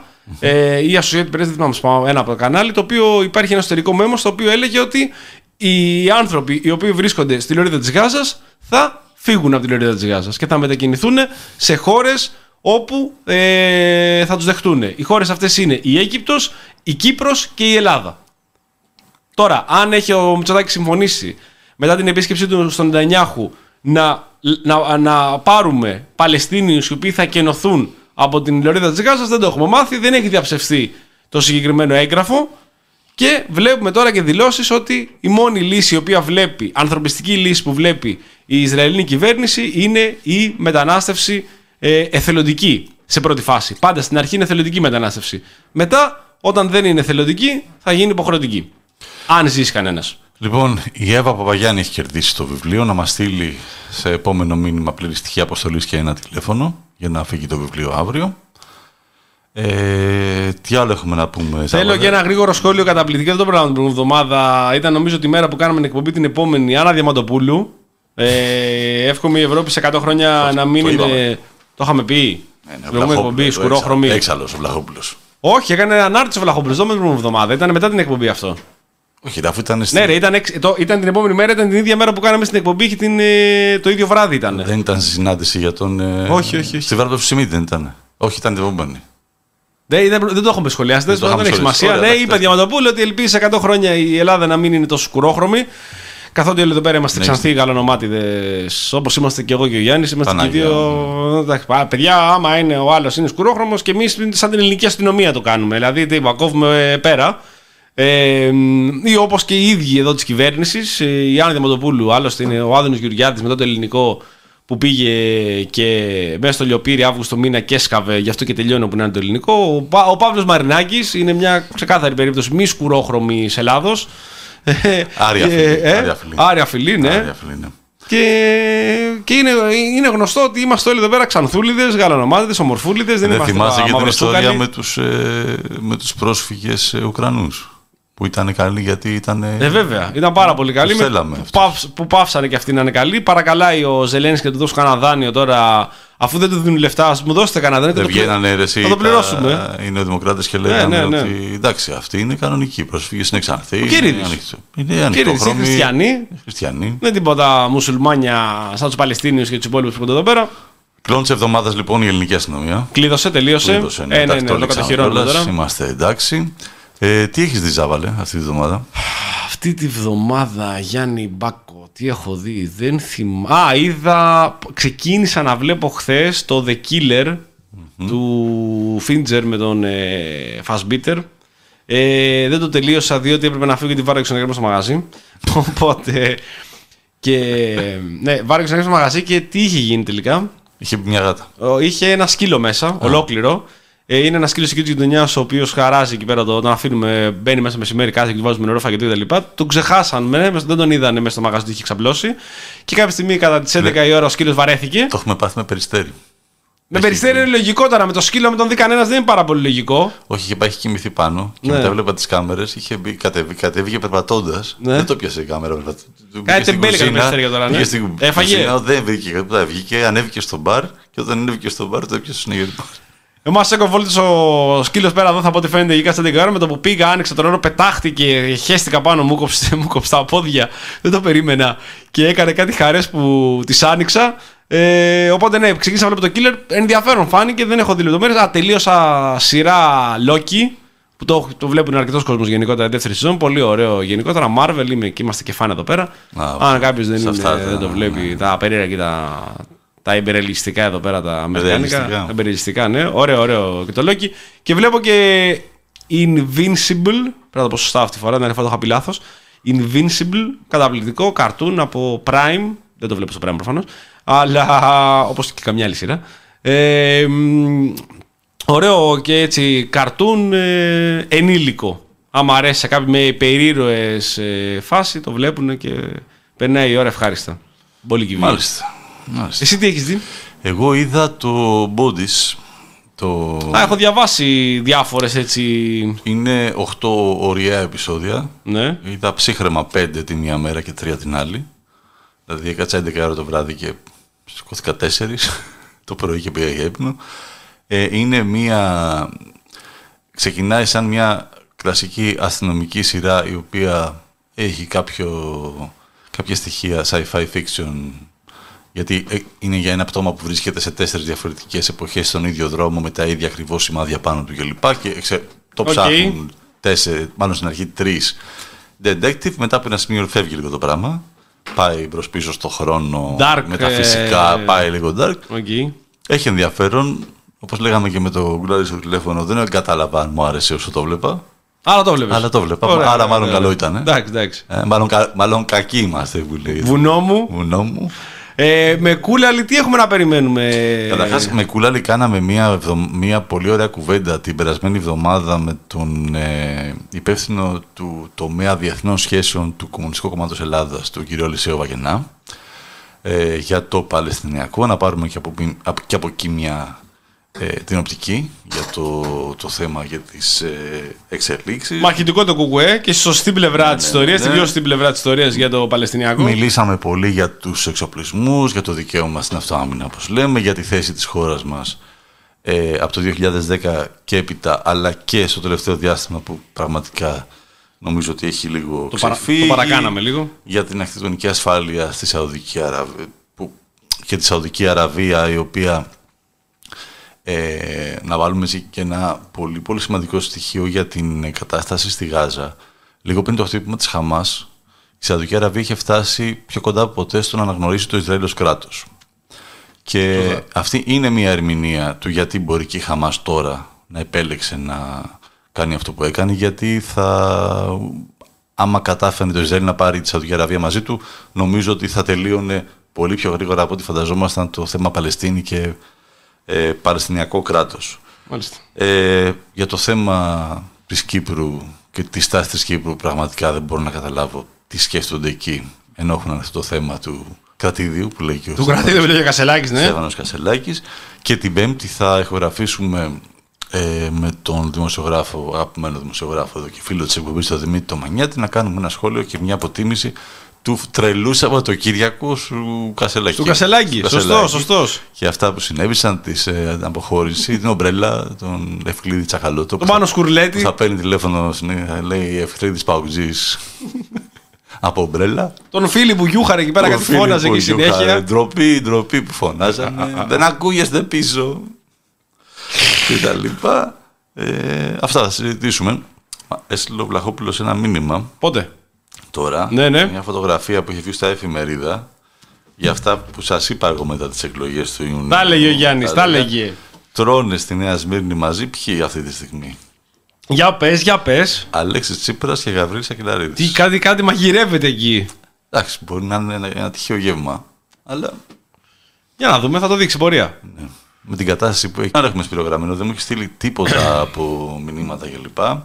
Το κοιτάει τώρα ο Γιάννης. Ε, δεν έχει στείλει, κάτσε να δούμε γιατί μόλις έλαβε ένα, ένα SMS και ο Σπύρος Γραμμένος ως κλασικός boomer στέλνει SMS. Ναι, θα έχει κανονικά Θα έχει Σπύρο Γραμμένο λοιπόν μετά. Σπύρο Γραμμένο. Ναι, ναι, ναι. Θέλουμε να Οκ. σε ευχαριστήσουμε πάρα πολύ, τώρα που σιγά σιγά φτάνουμε στο τέλος, για την ε, μ, ανταπόκρισή σας και στα podcast. Ναι. Η οποία βλέπουμε κι εμείς ότι υπάρχει μεγαλύτερη σύγκριση με το προηγούμενο καιρό. Κοιτάξτε, την πρώτη χρονιά, σε σχέση με την πρώτη χρονιά που ξεκινήσαμε με τον Δημήτρη και από πέρσι που ξεκινήσαμε να, να ρίχνουμε τα podcast και αυτά το, εκεί- το σου γυρίζει το μάτι στις πλατφόρμες, έχουμε σχεδόν τετραπλασιάσει Ναι. το κοινό μας και σας ευχαριστούμε. Μπορούμε να πάμε καλύτερα. Μπορούμε να πάμε καλύτερα. Καταλαβαίνουμε ότι. Θέλουμε περισσότερο υλικό. Ε, Και, και η εκπομπή έτσι έχει φτιαχτεί και στο YouTube που έχει μείνει και παραμένει είναι μια πιο έτσι, ραδιοφωνική, θέλουμε να πιστεύουμε. Ε, η λογική των podcast που έχει εξουσιαστεί το τελευταίο καιρό έχει δώσει πάρα πολύ ωραία podcast και πάρα πολύ ε, ωραίες εκπομπές οι οποίες συνεχίζονται ε, και αυξάνονται με αποτέλεσμα να δίνουν ένα πάρα πολύ καλό υλικό. Η εκπομπή αυτή προφανώς δεν έχει ακριβώς τη μορφή του podcast μας. Παρ' όλα αυτά, εφόσον ο κόσμος αρέσκεται στο να ακούει, όπως και εγώ και ο Γιάννης ακούμε πάρα πολύ podcast ε, τα τελευταία Και χρόνια. όπως πολλά παιδιά λένε, επειδή και στις πλατφόρμες δεν έχει τις διαφημίσεις κουραστικές στο YouTube, Σωστό, ναι, εντάξει, είναι και, Και έτσι μπορεί να το- πάει και minimize η πλατφόρμα, να το βάλεις στη τσέπη σου και να μην κλείσει και Ναι, τα ναι, λοιπά. ναι, ναι. Καταλαβαίνουμε πώς. Και γι' αυτό διαλέξαμε να. Σίγουρα βοηθάει και περισσότερο και αυτό είναι το, το ουσιαστικό όπου εσείς α- σας αρέσει να ακούτε. Ε, το YouTube λειτουργεί κατά αυτό. ότι- ε, Έχουμε το YouTube σαν βάση για τη live την εκπομπή. Παραμένει βέβαια και την ακούτε και σε ευχαριστούμε γι' αυτό. Αλλά δημιουργεί, έχει δημιουργήσει κάποια εμπόδια στο να μπορέσει να ακούσει περισσότερο. Για τις διαφημίσεις δεν είμαστε εμείς υπεύθυνοι γι' αυτό ότι αν μπορεί το, κάποιες φορές το YouTube να το παρακάνει με τις διαφημίσεις και ειδικά έχει δημιουργήσει προβλήματα με ad block που δεν αναγνωρίζει πια και κόβει και τέτοια. Ναι, ναι. Ε, Τέλος πάντων, όπως και να έχει, σας ευχαριστούμε πάρα πολύ για την απόκρισή σας. Σας ευχαριστούμε πάρα πολύ για τα σχόλια Και ευχαριστούμε και για πάρα την πολύ αγάπη για και τα για podcast. τις ε, κούπες οι οποίες η πρώτη παρτίδα εξαντλήθηκε. Ε, σήμερα ουσιαστικά παραλάβαμε την δεύτερη παρτίδα που κούπες, ε, με το κοντέινερ από την Κίνα. Με που το δεν κοντέινερ από την καταλάβατε. Κίνα, ναι, ναι, ναι. Ε, ε, σήμερα ήρθε με την Κόσκο και λα, λα παραλάβαμε. Πήγα εγώ με το Κλάρκ. Και εκτελώ, Στον εκτε, Πειραιά, εκτελώνησε ο Ζάβαλος εκτελώνησα. ε, την παρτίδα. Από αύριο, αύριο και μεθαύριο σιγά σιγά θα φύγουν και οι επόμενες όσοι δεν έχετε λάβει. Και όσοι δεν έχετε δει μηνύματα που ζητάμε διεύθυνση και τηλέφωνο, να, ας το δείτε, ας μας απαντήσετε. Γιατί... Και ευχαριστούμε πολύ και τους φίλους οι οποίοι έχουν ε, δώσει τα 10 ευρώ και λένε ότι θα δίνουμε από την καρδιά μας και δεν θέλουμε Να είστε κούπα καλά, να είστε καλά, παιδιά. για την ενίσχυση. Και όλους εσάς και στο chat εδώ για, την, ε, για κάθε ευρώ, γιατί δεν είναι και πολύ εύκολη εποχή να δίνεις έστω Καλά, και ναι, ένα σίγουρα. ευρώ χαριζάβαλε.